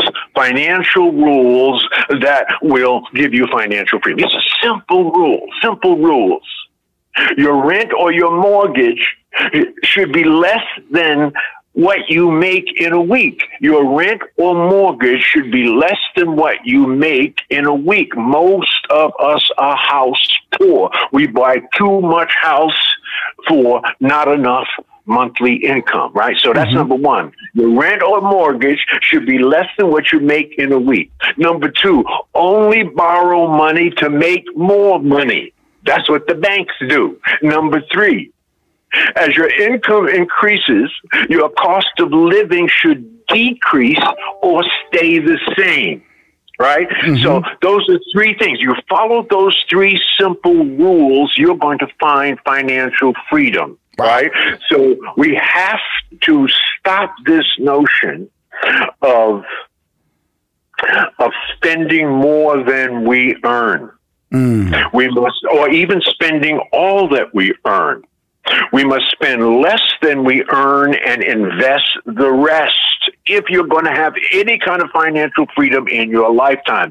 One of the baddest habits that black people have when it comes to money is our addiction to instant gratification versus delayed gratification. Let me say that another way. Right. Um, I would rather carry a plastic bag with $5,000 in it than to carry a, a $5,000 Louis Vuitton bag with a $100 in it, right? You think you winning. That ain't winning right? Louis Vuitton is I, winning, Nike is you. winning, Armani is winning. Five thousand dollar bag, a, a, plastic bag with five thousand dollars in it, versus That's a right. five thousand Louis Vuitton, which is depreciated, with hundred dollars in it. Okay, That's cool. right. I got you, bro. I got. You. Mm-hmm. Oh, oh, let's just go and make it cleaner. Okay, a plastic a, a plastic bag with five thousand dollars in. Mm-hmm. That's one mm-hmm. value. Then you have a Louis Vuitton bag with that plastic bag in it. Okay, in it. Let's go. Let's go make it clean. Let's go make it clean, Doctor Fraser. That's, that's clean. Right. That's right. That that that's that. Right. Uh, because that's what you're dealing right there. You're dealing with a depreciated item versus a valued item, but because we are caught up into aesthetics Oh, well, look at what I got. Look at what I drive. Look, look at what I wear. But that 5000 in the bank, that 5000 invested in the right stock will grow. While that bag, that Louis Vuitton bag, it may be flossing. You may make you look good, but it devalues right. every time you take it out the house. That's right. That's right. That's right. That's right. And when you, we'll cover this when you, when you, when we cover the principles of, of, of, of, of, of the seven main streams of income, right? The seven main streams of income and a black person need to be doubling their streams of income every single year. That's one of the things we teach at the Power Networking Conference. If you come with a single stream of income, we teach you how to have two. If you come mm. with two streams of income, we teach you how to have four. If you come with four streams of income, we teach teach you how to have eight. Okay, but there's seven fundamental streams of income. But let me say this 1st Mm-hmm. Black people are in an existential crisis. Mm-hmm. We are in an existential crisis. Until a black America puts black America first, black America will always be last. To be to, to, to be black and beautiful means nothing unless you're black and powerful. Mhm. Okay? White Mhm. folks are planning for three generations and we're planning for Saturday night. The goal is to win, not to look like we're winning. Right? It is interesting to me, Rushion, that the rich stay rich by pretending to be poor, and the poor stay poor by pretending to be rich. What's up with that? Right? Oh it's God. a mindset. It's Oh a it's a mindset. So we have to fix that mindset. And we will. See? Now, just before you say anything, this is what I heard the first break was that see normally on my I have a very popular thing I do on my um, Facebook on Mondays. It's called Monday Morning Motivation. And Hmm. I only do that with my signature on it. I don't grab anybody. I don't grab Oprah or Harry Tubman quote. It's all Rushion. Because I would feel something. If you if you're gonna teach somebody, teach it from the knowledge that you have developed or you're building. Now that Mhm, 1st mhm, break. Now mhm. you have a you have a conference October 14th through the 17th, starting on Monday p.m. in the month of September. Every one of those nuggets that you dropped in my interview with you today, mm-hmm. I'm gonna turn them mm-hmm. into motivational cards. Letting people know who you are and inspiring them and also encouraging them to register every Monday starting in the month of September. I'm letting you know that, George. I gotta God do it for you. you because what you did, man, I was listening. Just, just, I was like a sponge diving in an ocean, brother.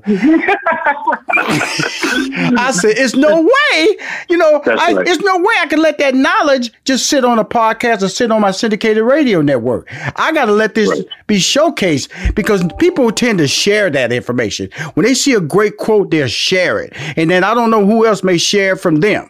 So I'm gonna, for the month of September in the PM on Mondays, and I'm gonna let you know when I start because I'm gonna share it to you. I'm gonna say, look, I'm doing it just like I told you. We're gonna promote the fact that your conference is October 14th in my hometown of Houston, Texas. Tell us about the Power Net. Well, well, the Power Networking Conference is now in its 19th year. And uh, we were in Houston last year. We're going to be in Houston this year. We're going to be in Houston next year. So we say at least three years in a major urban center like Houston, one of the fifth largest urban centers in America. Absolutely. The Power Networking Conference was selected by Forbes magazine as one of the top five conferences in America not to be missed. Not one of the top five black conferences, but one of the top five of all conferences produced in this country not to be missed. We cover only two subjects, Rushion. That is business development and wealth creation. That's what we mm-hmm. cover. Those are the, mm-hmm. as far as I'm concerned, for the mm-hmm. 21st century, that's all Negroes need to be talking about. Absolutely, right? absolutely. Because the first level of progress of any group is economic progress, right? Right. Mhm. And then, as Dr. Claude Anderson has taught us all for the last 30 years, you use your economic power, your economic progress, right, to move to the political level where you use your money to buy, rent, and lease politicians, all right, to get laws changed in your favor. If you ask any honest politician, what would they want from you, uh, your vote or your money? An honest politician would say, "Give me your money, and I will get your vote." Okay, it took a billion dollars for Barack Hussein Obama to become president. Where you think he got that money from, and what did they want for the money? Right. Right? Mm-hmm. They wanted favor. They mm-hmm. wanted laws changed, regulations changed mm-hmm. in their favor mm-hmm. as a return on their investment in the political system. That's mm-hmm. how it works. It's economics first. That's where we are. That's what we're talking about. How to make you great, how to make you wealthier, how to make you have more successful businesses, right? And then we provide you the financial education, the financial literacy necessary mm-hmm. for you to understand the machinations of capitalism and how to leverage that, right? And how to build your own, what I call black wealth checklist. It's real simple. A black wealth checklist. What is it, Dr. Fraser? Well, simple. Tomorrow, Yes, sir. deposit a hundred dollars, just a hundred dollars, into a high interest savings account. Okay, because money attracts money. So you spend a hundred. If you don't already, if you don't have a high interest savings account, Just go put a hundred dollars in and watch the magnet, uh, the magnetism of you investing that hundred dollars in a savings account is calling for more money, and you and that's going to seed you to have better saving habits. That's number Yes. one. Number two, buy five shares of stocks from a brokerage account. Okay, uh, we black people uh, on a percentage basis uh, have the lowest number of people in our community investing in stocks and bonds and mutual funds. All kinds of studies uh, have been done on that. Now you say, well, Dr. Fraser, what stock should I buy? Well, whatever you eat, whatever shoes you wear, and you wear Nikes, buy some Nike stock. You eat McDonald's, buy some McDonald's stock. Whatever you, you're using, buy the stock. You buy nails So from Home Depot? Buy Home Depot stock. Come on. Go now. Home Depot, right? And mm-hmm. There ain't no better time right now than to buy some stock. So we, we we're putting together your Black Wealth list. Now, open a 401k if you don't already have one, or a 401(b) or an IRA, and try to calculate how to retire with a million dollars by time you're the age 60 and ask your employer to match what you put in. Most employers will do that. Just start it if you haven't already started. Now, maybe you've already started something like that. All right. Figure out how much you're going to have to continue to put in over what period of time so that you'll have at least a million dollars by time you are 60 or ready to retire. Now, another thing. Now, I don't have to, I don't want to tell you that we got bad credit. All right. So pull your credit report, brothers and sisters, and plan uh, on how to raise your score at least by 20 points every six months. All right. Until you get over 700, right? Because we know that the lower your credit score is, anything you buy, uh, uh, you are going to pay the highest interest rates on the planet. Whether it's your credit cards, whether you're buying a new home, whatever, whether you're buying a new car, you want to get your credit right, right? And it may take you a year or two, but that is going to save you more money over the long haul than almost any single thing that you can do. Now, Number n- number six, building a, a, a, a black wealth a checklist here. Right. Okay. Um, checklist. I want you, brothers and sisters who are listening, I want you to pay about fifty dollars above your minimum on your credit cards and your student loans. That means that you can reduce the payoff period when you do this by at least 25 to 30 percent. You're actually paying the interest right there. You pay that fifty That's right. dollars There is the interest. There you go. That's right. There you go. There you go. There you got it. You got it. That's right. Mm-hmm. So that so, so, so this, this is now number six. Research term and whole life insurance and decide what's best for you.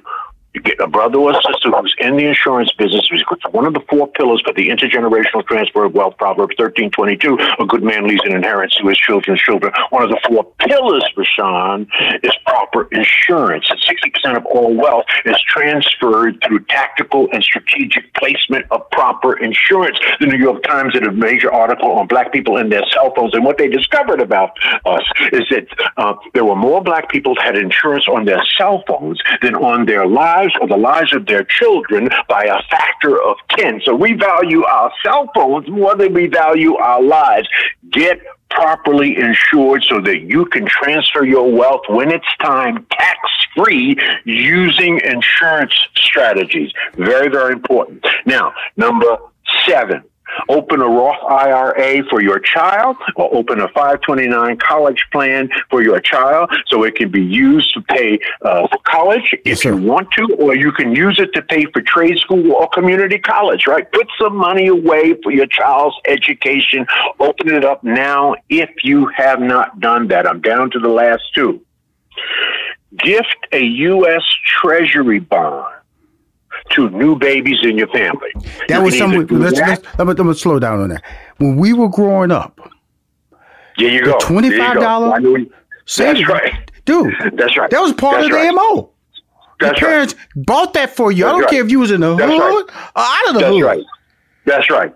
That's right. It worked then, and it still works. All right, a twenty-five dollar. Now, what I did for my grand, my two, I have two granddaughters, I have two, three granddaughters. Mm-hmm. I have two beautiful sons, blessed me with three beautiful granddaughters. Mm-hmm. The moment they were born, Rushion, I purchased them an Index Universal Life policy. Yes. Right? Yes. Nora Jean and I pay for those policies every month. It costs us uh, about $60 a month Mm-hmm. for each of our grandchildren. And by time they retire, this is the God's honest truth. This is no hype, no exaggeration. By time though my three granddaughters retire, they will have $5 million available to them tax free. Yes. Tax That's free. absolutely the truth. Okay.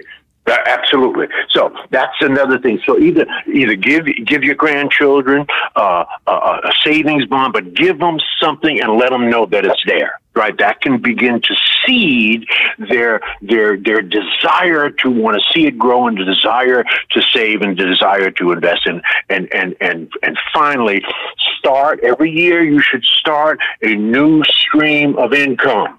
There should not be a Negro in America with a single stream of income. Hopefully, brothers and sisters, you have learned that since COVID 19. Okay? So, Absolutely. what should you be doing during COVID 19? You should be skilling up.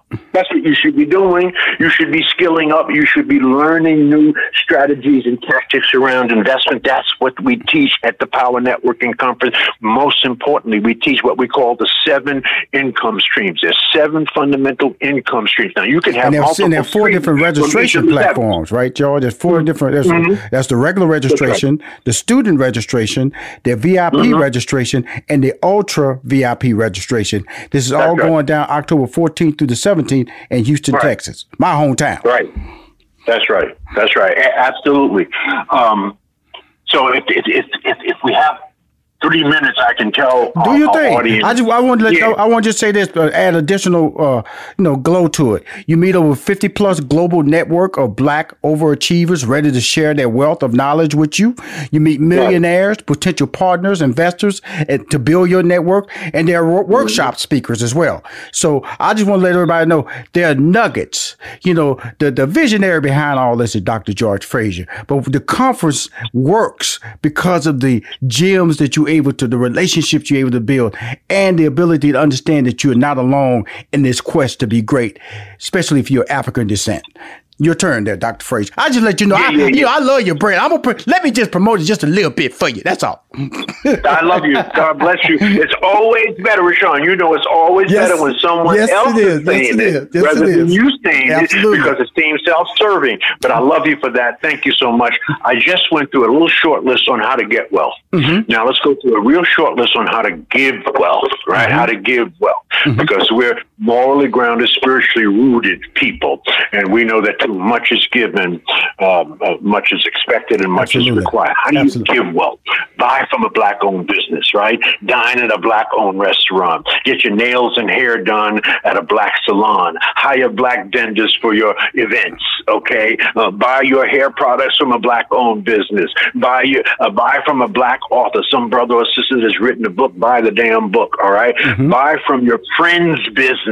Why not, right? Tithe at a black church, volunteer at a black led nonprofit. Tell a black man that you're proud of them. Tell a black child that they're destined for greatness. Tell a black woman she is necessary and donate to a historically black college and university. That's how you give wealth. But you do it all within the context of your ability to mm-hmm. give, right? Mm. Absolutely. Mm. No, so that so that's how you give wealth. Now you know how to get wealth. That's a short checklist on each one of those things. Mm. Each year you can you can write write this down when you when you hear this recording, stop it and and then write it it, down mm-hmm. and then check and play it back. There you go. There you go. Play it back. Right. Now, seven streams of income. You should have you in your lifetime, you should be able to accumulate wealth uh, using at least four of these streams. What what is the first stream of income? Uh, earned income. That's income from working from a job. But you can actually earn two streams of income from working from a job if you're working two different jobs. Okay, that's that's number one. There's profit income, income from buying and selling stuff. In America, two things are going on 24 7. Somebody's buying and somebody's selling. We're doing all the damn buying. We are the consumption class, they are the merchant class. They make stuff, we buy stuff. Stop that, brothers and sisters, right? If you bake cookies, put them in a box, put, a, put your name on it, and sell it to somebody. If you live on a farm, take the manure, put it in a bag, put your name on it, and sell it to somebody. You could become an entrepreneur, but stop doing all the damn buying and do some selling. That's profit income. Right. Third is interest income, income from lending money. Fourth is dividend income, income from owning stocks and bonds and mutual funds. Uh, the, uh, the, the, the fifth one is rental income. I made my first fortune income from renting a house. I had seven of them. They were two and three family homes on one block in the inner city of Cleveland, Ohio. Back in the day, in the 70s, I made a fortune. Mm-hmm. I bought them for pennies on a dollar, kept them for 10 or 15 years, turned them into Section 8, but first class Section 8, mm-hmm. and made a fortune and then sold them back to the renters. Number six is capital gain, assets from increasing in value, not the Louis Vuitton bag because it doesn't increase in value. No. Value, not the car that you just bought. Bought because if you bought a car and you turned around to sell it back to the dealer, you he will not pay you what you just bought it for. The same thing with diamonds. Okay, buy some diamonds and then go back to the same store and try to sell them the next day and see what you get for it. All right? mm-hmm. So you want you want assets that are increasing in value. That's capital gains, and finally royalty income. That's income from others using your ideas, whether it's books, whether it's music, whether it's uh, uh, online uh, webinars, yes. that kind of thing. My man, I appreciate you. You know, this is a journey of knowledge, journey of information. Starting September, you'll be able to hear some of these amazing quotes, see some of these amazing quotes on motivational cards. I'll be posting on my at Rushion McDonald. I got over 800,000 followers. So his Woo. message will be sold. His message will be branded and will be driving everybody to the October 14th through the 17th in Houston, Texas for the Power Networking Conference. Again, 18 years going strong, going into number 19. We're going to do it again in 2020. Dr. George. Right. Go to powernetworkingconference.com. Have them go to powernetworkingconference.com. You can uh, find out everything you want to know about the conference. www.powernetworkingconference.com. Appreciate you, brother. We talk soon, okay? And you will hear from Love me you. soon. We, and plus, I got to right. bring you back the last week in September so we can drive their last bit of people to the conference. You know you got to come back. Come on now. Let's do it. You got a lot to talk about because you because you, you, don't believe what I'm gonna do. You, you're not gonna believe what I'm gonna do. I'm, I'm about to blast you. George Fraser, Dr. George Fraser. God bless you. Thank God you. bless you. Love you. Bye bye. Love you, man. Keep doing God's work. Bye bye. Bye bye. We'll be right back with more from Rushion McDonald and Money Making Conversations. Don't touch that dial. What grows in the forest? Trees? Sure. Know what else grows in the forest? Our imagination, our sense of wonder, and our family bonds grow too. Because when we disconnect from this and connect with this, we reconnect with each other. The forest is closer than you think. Find a forest near you and start exploring at discovertheforest.org. Brought to you by the United States Forest Service and the Ad Council. What grows in the forest? Trees? Sure.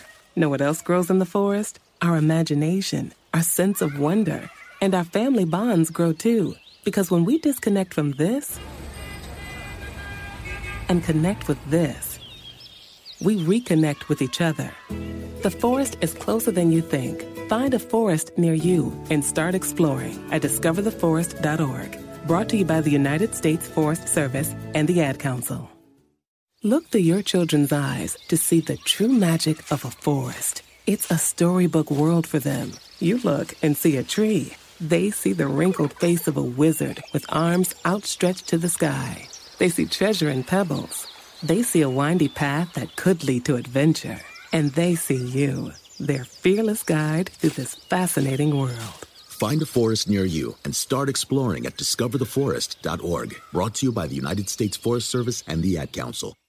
Cars today are like computers on wheels, but you can't fix any of the new features yourself. So when something breaks, it could cost you a fortune. And now is not the time for expensive repairs. That's why you need CarShield. CarShield has affordable protection plans that can save you thousands for a covered repair, including computers, GPS, electronics, and more. CarShield understands payment flexibility is a must. Plans are customizable and as low as $99 a month. No long-term contracts or commitment. Plus, you get to pick your favorite mechanic or dealership to do the work and CarShield takes care of the rest. They also offer complimentary 24 7 roadside assistance and a rental car while yours is being fixed. CarShield is America's number one auto protection company. For as low as $99 a month, you can protect yourself from surprises and save thousands. Call 1 800 CAR 6000 and mention code MONEY. Or visit carshield.com and use code MONEY to save 10%. That's carshield.com, code MONEY. A deductible may apply. My next guest is the CEO of Mauldin Brand Incorporated and chairman of Black American Music Association, BAM. His impact on the global music industry has been felt for over 40 plus years. I know I've been right there with this young brother. Artist management, creative branding, and executive leadership, and has earned him the Living Legend Foundation highest honor, the 2018 Lifetime Achievement Award. Music may have been his first love, but he's also passionate about his community, family, and the next generation, whether it's helping to develop superstar talent educating the next generation of leaders, directing a culturally inspired campaign, or using philanthropic efforts to evoke change. This is what my man does. Please welcome to Money Making Conversations, Michael Mauldin. Oh man, thank you so much, Rushion. That's that's uh, uh, it's interesting when I hear that myself. I'm like, you're talking about me? Uh, but uh, but no, I appreciate being on here with you, man, and congratulations on your talk show. I really love what you're what you're about with this. Well, Mike, yeah. you know, you and I sitting on many or radio studios, sitting on a many oh, couch, yeah. you know, just you know, different yeah. cities on the run, backstage. Talk about the music industry when we were talking, and about the music industry now. Right.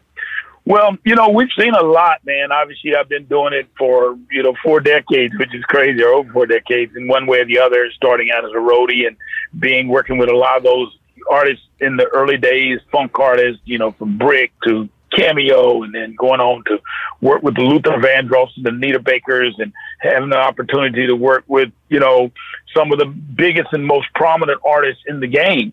Um, and then in the 90s, you know, I went up to uh, Columbia Records. I was drafted, as I would say, you know, from a management arm of just having a good deal of success with the artists and stuff I was working with. And I was asked to come in to Sony and do my thing. And, and I think, um, you know, I took on a role of, of, of, you know, I was not bragging, but I felt like we could get a lot done, but I had never been on the inside of a label before.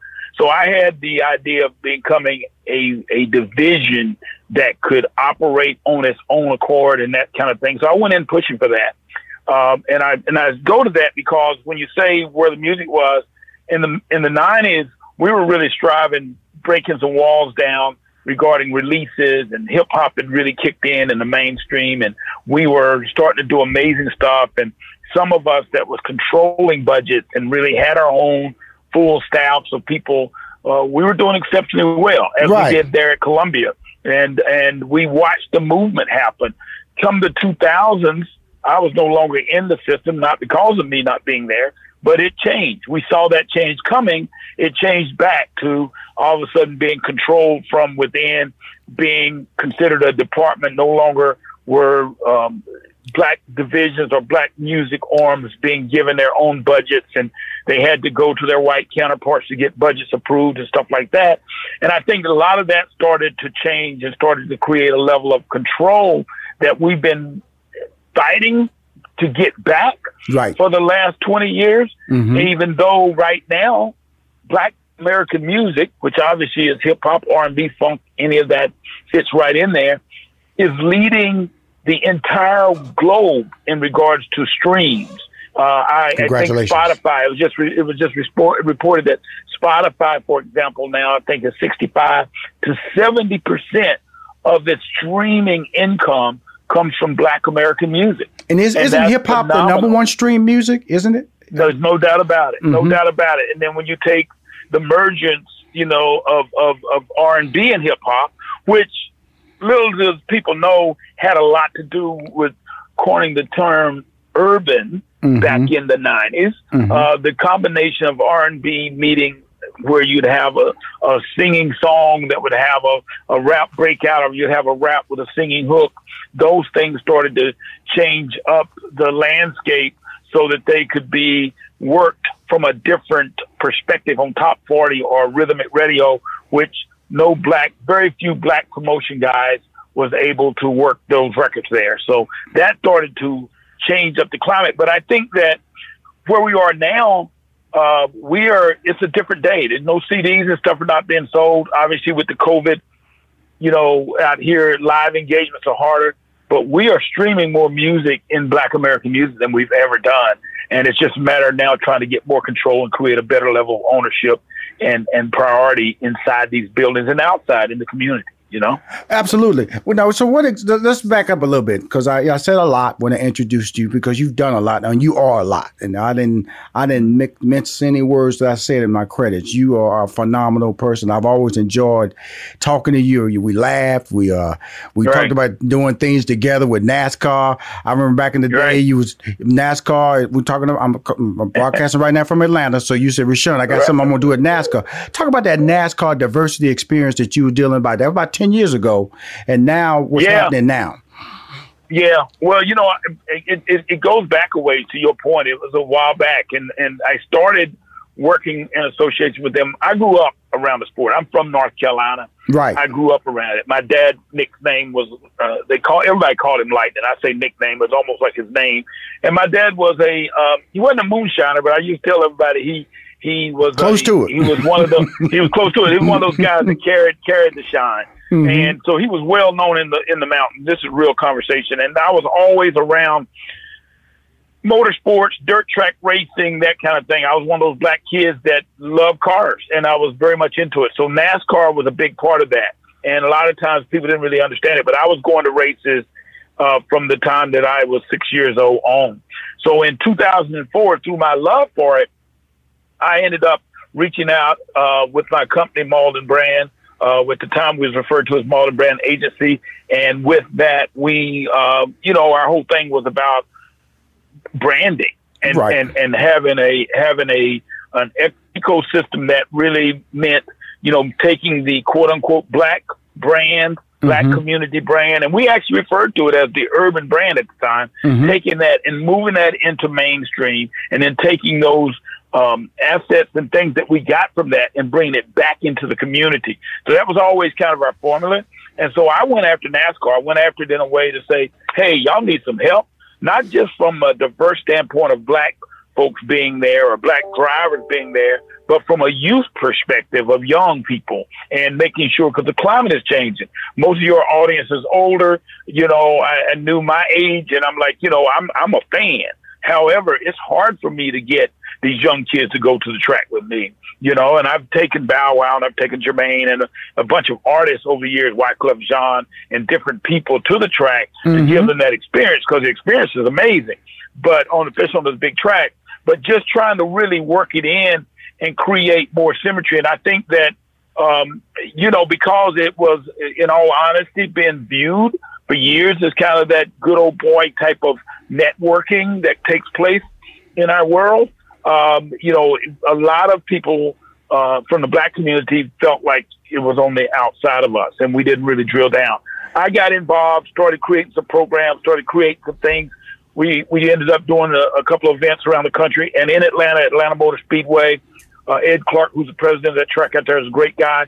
Um, we did something on Friday nights called Welcome Fast Car Weekend. Welcome to Atlanta mm-hmm. Fast Car Weekend, and we would end up um, we had Fast Life Fridays, and we had music played, and we did a little drag race on Pit Road down there. And I even had some of the ladies from the Real Housewives of Atlanta participated one year, and had a good audience. And it was just, it was a great blend of just getting people. We'd have fashion shows, so we realized that black people in our community spends more money per capita on on automotive right. and, and and and automotive after parts than anybody. Right. So it's like, well, wow, you know, we love speed, we love all that. Why aren't we more involved? And so the idea was to try to really drill down. I will tell you uh, that NASCAR is a family owned business and it is uh, not public yet, but it, it does great, has great television ratings and all that.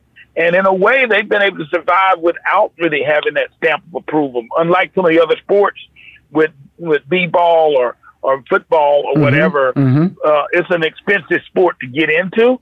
So unless you got somebody financing you and, and, and that can afford you to go out and possibly tear your car up after two or three laps and have to rebuild it, it's a hard thing for black kids to to participate in. So we were just trying to find ways to get that go kart racing, other things to add, not just about being racing, but also it was a lot of mathematics and, and stuff went involved because of just engineering and that kind of thing with the way these cars are today. So it was Well, all know- done around education. And I, I, that's why I wanted to bring it up in our interview because of the fact that, you know, I to say that the NASCAR has always wanted to diversify.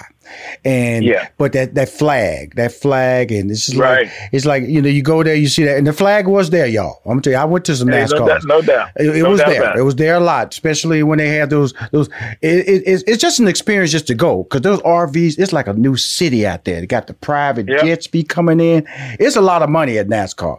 And yeah, hundred thousand people every every pretty much every Sunday. And I'm just Uh, telling you know, something. they raced all weekend. And I'm gonna tell you something. I went to it. Steve Harvey and I we went several times. And if you just Mm-hmm. if you just put your eyes, just just look straight ahead. Don't even look left or right. That car goes by your eyes so fast. it is an amazing event to go to. Fresh air, Yeah. good food. Um, Yeah. It's a great atmosphere, and to see now that they've taken down the flag. You know, with, Yeah, with, with, yeah. with, with, uh, with a president who's been resistant to that, which is incredible, and Right. and because NASCAR made this decision, it was the right decision, and seeing a driver like a very humble and courageous and talented, good-looking, articulate driver like Bubba Wallace out there, Yeah. Well, knowing what you tried to do back then and seeing what's happened now, what do you think the the, the, the possibilities of it really becoming an engaging level of participation for African Americans?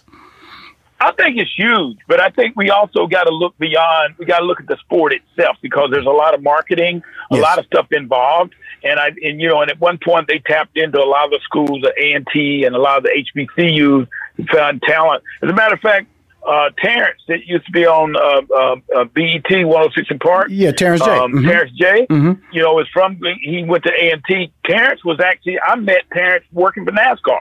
He was working for NASCAR as an intern, believe it or not. Mm. And we used to talk about it. So, you know, when he went to try out for that job, but the point of it is they, they have constantly for year after year been going after it. But I don't feel, I think it's all been about be on the pit crew, be on some of these other things. And some of the more executive leaning roles, uh, even though there are a few brothers and sisters involved, uh, could be much more inclusive, I believe, and some of the teams. And, and, you know, and even I was just talking to some friends from North Carolina this morning, even for North Carolina, which is kind of the hub of NASCAR, Charlotte. Mhm. Um, you know, I think that it's, um, there's opportunities that we have to investigate or get more involved in to understand what those other jobs is. But I think it's high. I mean, Bubba, uh, Darrell Wallace, everybody refers to him as Bubba. I've known him for, uh, you know, since he got started. A great driver. I mean, really a talented, talented guy. And he just happens to be driving for Richard Petty, which is probably one of the most famous names in motorsports ever, Right. the Mhm. Petty family. Mhm. Uh, so he has he has the tools. Still looking for you know he struggles like a lot of these other drivers, but he struggles to get partnerships and sponsorship, which is what makes these cars go around that track. Right. Um, it's an expensive sport. It basically costs you twenty million dollars a year to pretty much run one of these cars. So Mm. you have to you have to have a bank with you somewhat to be able to support being out there.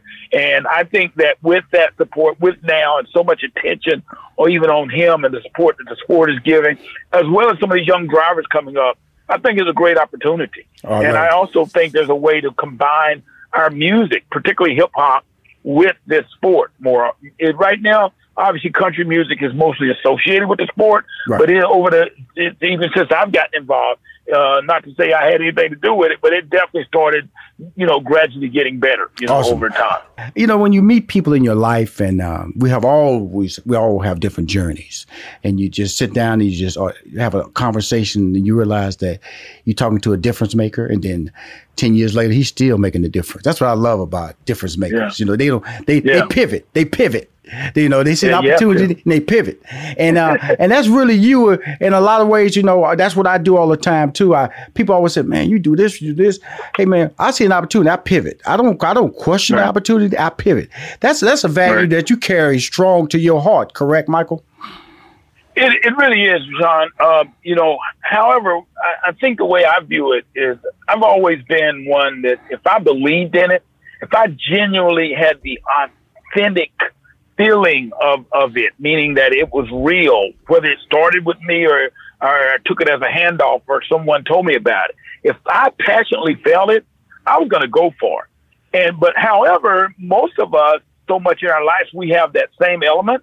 It's just that a lot of times we're in front of, you know, nobody else thinks it's cool. Nobody else thinks it's valid. Nobody else feels like there's anything to it. So often we are in front of things that are taking place. So when we introduce them, like when you mentioned the NASCAR thing earlier, or when you do those things along the way, I did that out of passion and out of something I saw was needed. I don't believe everyone saw that same thing needed. They saw that there was things about it that was needed. There was opportunities if the right person or the right group, or all of a sudden we had 20,000 people showed up at track today that was black or, or, or, or some other minority group, then yeah, but the fact of digging down and understanding, I don't think it did. However, now you go from when that time was, the last event I think I did was probably 2017 or mm-hmm. 18 with NASCAR. Mm-hmm. mm-hmm. And so you look now and you're like, wow, what, look at the change or look at the attention that it's getting or look at some of the things that NASCAR as an organization is having to stand up for. I had someone from the sporting news of NASCAR hit me one of the top guys that I ever raced hit me last week that's always been a believer, a white guy, uh, in what I have represented that did. And he asked me, Michael, long time, I hadn't talked to you in a couple of years, man, but um, has anyone reached out to you from NASCAR regarding what's going on? Because they, they seem like to me now is the time they really need you. I was so taken back by that. Uh, I appreciate them saying it, but at the same time, it's just me, Michael Mauldin. I'm just trying to do what I do. So right. to understand that someone thinking about the sport that they really are believer in, needing help, and say, "Wow," or feeling like, "Okay, there's a lot going on. What is our position now?" Let's go to somebody we trust that knows that loves the sport, that genuinely is in it, that can help us out. That was his thought. Now, don't get wrong, nobody from NASCAR since then has reached out to me that I know of but uh, I know all those guys, and I know the family. Well, Mark, Mark, Mark, let me let me let me read something I just said in your credit. See, see. Okay. Music may be his first love, but he is also passionate about his community, family, and the next generation. Whether it no is doubt. helping to develop superstar talent, educating the next generation of leaders, directing yep. a culturally inspired campaign are using yeah. philanthropic efforts to evoke change. I said that about you in my credits. so please don't be confused why he called you. Yeah, no, I appreciate that, man. And sometimes we do. People say, man, just it is what it is. But I listen. I genuinely, what you just said, that is me, man. I I I live by this little quote I say, and and we even use sometime with Bam. Um, you have to acknowledge your history. Yes. To inspire the future. Yes. Period. And I live by that because I believe that everything that is transpiring, some of it is biblical, but everything that is transpiring today, whether it's a COVID 19 or whether it's the social injustice that's taking place in the streets and out here, it has been here before. Mm-hmm. And a lot of it we're just seeing, you know, being replicated or coming back around. And unfortunately, we address it many times like it's all brand new. Like it, and, and, and, and for those of us that know as we get older, we have to learn how to pass the baton. We have to learn how to listen to the young folks. You know, right now there's stuff going on. Uh, you know, I'm I'm I'm consulting or talking to different people because of the Black Music Association with the labels and all that regarding everything's going on. And again, this debate between black and urban and all that stuff. And some of the young people, I love their energy and their fire, but they're ready to damn near burn some stuff down. Right. They just they just are angry and they feel like they've been taken advantage of and they feel like they're making hit songs and nobody really give them the credit or ultimately find out they could have got a better deal or their white counterpart had a better deal than them or we have seen this mm-hmm. over and over over the years and some of us have lived it and some of us has been in the seats of the highest position we could have been in at the time for the role in which we were playing. And I think that that being said, uh, we forget sometimes how to hand off to our young folks or how to pull them together. Um, I was just reading something this morning, and I'm so proud of you there in Atlanta um, to read that all the black radio stations and personalities or personnel was coming together as one mm-hmm. to see Black Radio Atlanta speak on behalf. And obviously, we're talking about the voting. It's all centered around voting. But the truth of the matter is, we need it anyway, Rushion. Radio media has always been our voice. When I grew up, there was a thing called Randy's Record Mart, which is where I listened to all out of Nashville, Tennessee, which is where I listened to, well, actually, it was Gallatin, Tennessee, out of Nashville. I listened to every music. I grew up in North Carolina, but after nine o'clock at night, that's what you get. You could get AM radio, and I know this makes you sound old as heck, but you could get AM radio, and it was always music, R and B, blues, you know, whatever it may be at the time. Uh, Otis Redding, James Brown, you name it. But they were always talking about community and support and building up radio in Atlanta has always talked about community and support, and we kind of got away from that. Right. So we sound like sometimes we just a soundtrack that goes on in which music being played, and that's great. But there's very little back talk, very little conversation. That's why I love what you're doing because I think if we don't introduce or talk to our community more or share with them more about what's going on, we will continue to have lost minds and lost souls.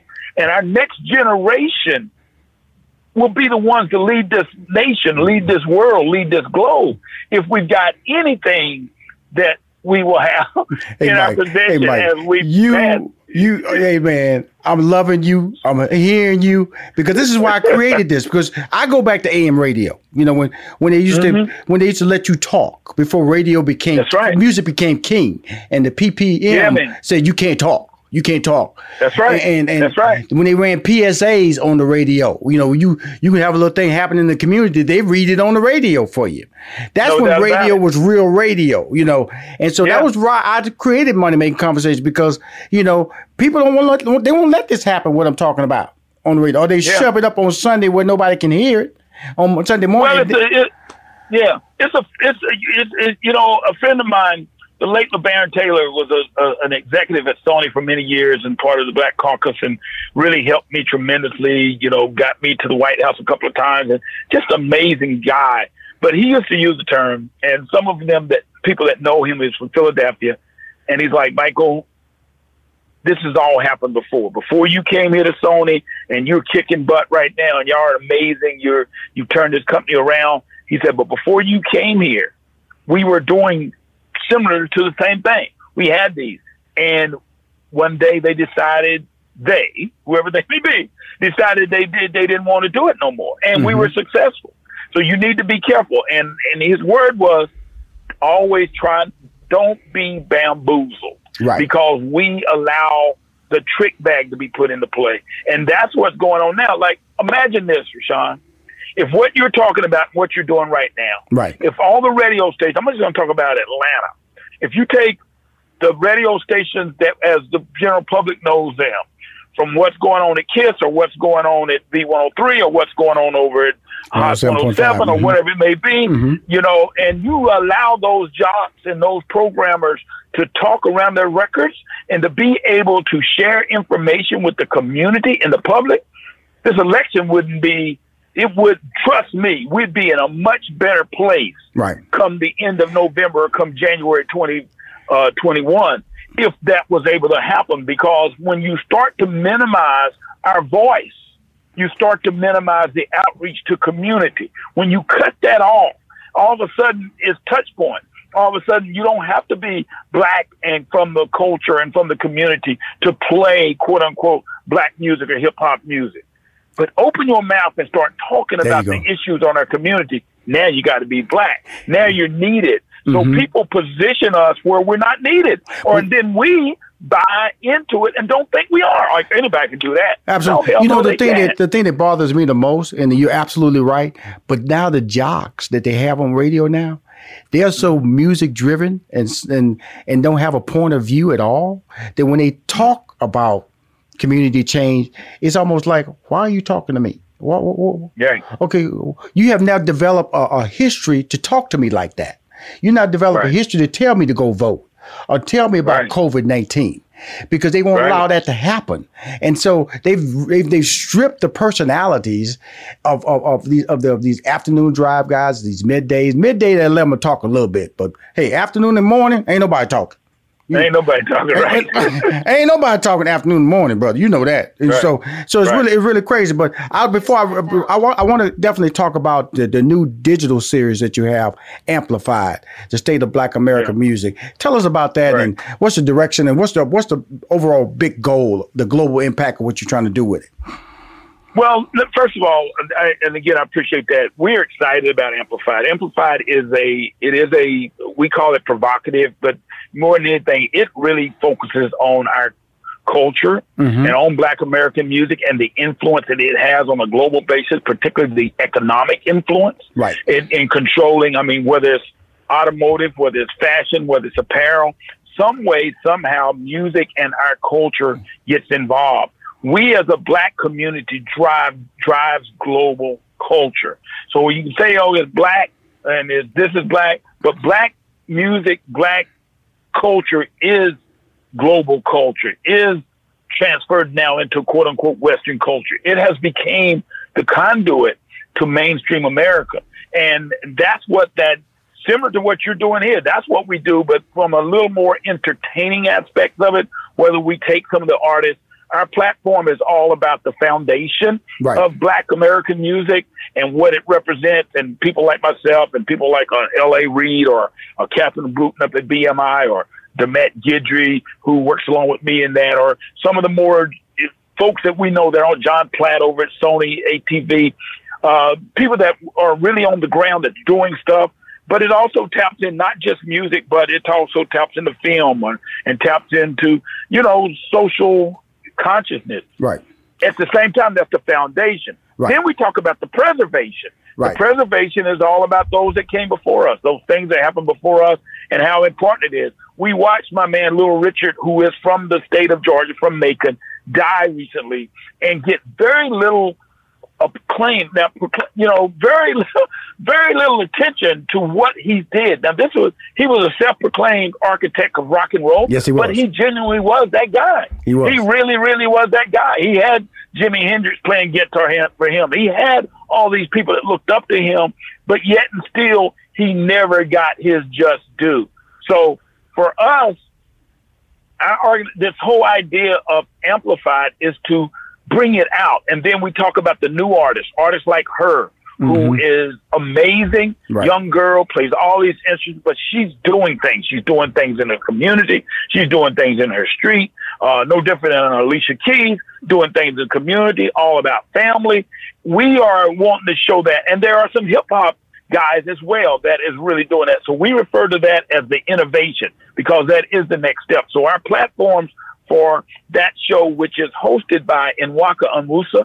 Nwaka is an amazing young 34 year old lady uh, from California, but she's now up at the Rock and Roll Hall of Fame, um, heading up curatorial. She's a she's she um, handles all of the scenarios as relates to um, exp- ex- ex- ex- expeditions and, and, Mhm. and just different things Mhm. that she has up there at the Rock and Roll Hall of Fame. So she's in charge of that. So she's amazing, My amazing man. individual. You know, I mean, you know. I'm I'm so glad you called me. I'm, I'm glad to hear your voice. I'm glad to hear Yeah. the, the things that we talked about. You still you you about as motivated as me still, Michael. no doubt. But you know what? Before we go, and I know it's time, we got to get off, Rushion. But if I can say this, the Black American Music Association Mhm. is a nonprofit trade association, Mhm. very similar to the to the Country Music Association, very similar to uh, the Grammys or NARAS. But we're the we're the governing body for music and culture, and we are bringing people together like crazy. Uh, you know, around the country and, and through music, and we want to be that voice and be that face. So you're going to be hearing about us. I'm, you know, I'm gonna have a. It's a great executive group of people, Mhm. all black, Mhm. uh, doing some really amazing things. So I appreciate you taking the time to interview us. Uh, look out for that. Hey, man, I Go know to- Nwaka, man. I'm gonna know? bring on. Let's get her scheduled on the show so I can interview her. I'm looking at her now. I know her. I know her. Yeah, Oh yeah, no doubt. She's amazing. Used to be at the Grammy Museum. So absolutely. amazing I know person. her. Let's get on the show. But, uh, hey, Michael, you be safe now, we'll do- brother. Thank you for calling on the show. Okay, Money man. Making Conversation. All right, thank you, brother. Bye bye, my friend. If you want to hear more interviews, go to moneymakingconversation.com. I'm Rushion McDonald. I'm your host. Cool. Bye, y'all. In this season of giving, Kohl's has gifts for all your loved ones. For those who like to keep it cozy, find fleeces, sweaters, loungewear, blankets, and throws. Or support minority owned or founded brands by giving gifts from Human Nation and Shea Moisture. And in the spirit of giving, Kohl's Cares is donating $8 million to local nonprofits nationwide. Give with all your heart this season with great gifts from Kohl's or Kohl's.com. Still living in 2021 and manually taking notes? There is a better way. Start the new year with Otter.ai. Automatically get meeting notes. Otter.ai works for virtual meetings like Zoom, Microsoft Teams, and Google Meet. Sign up on the web for free or download in the app stores. Otter.ai. That's O T T E R dot AI. On April 4th, 1968, Dr. Martin Luther King was shot and killed in Memphis. A petty criminal named James Earl Ray was arrested. Case closed. Right? James Earl Ray was a pawn for the official story. Some of the evidence, as far as I was concerned, did not match the circumstances. This is the MLK tapes. The first episodes are available now. Listen on the iHeartRadio app, Apple Podcasts, or wherever you get your podcasts.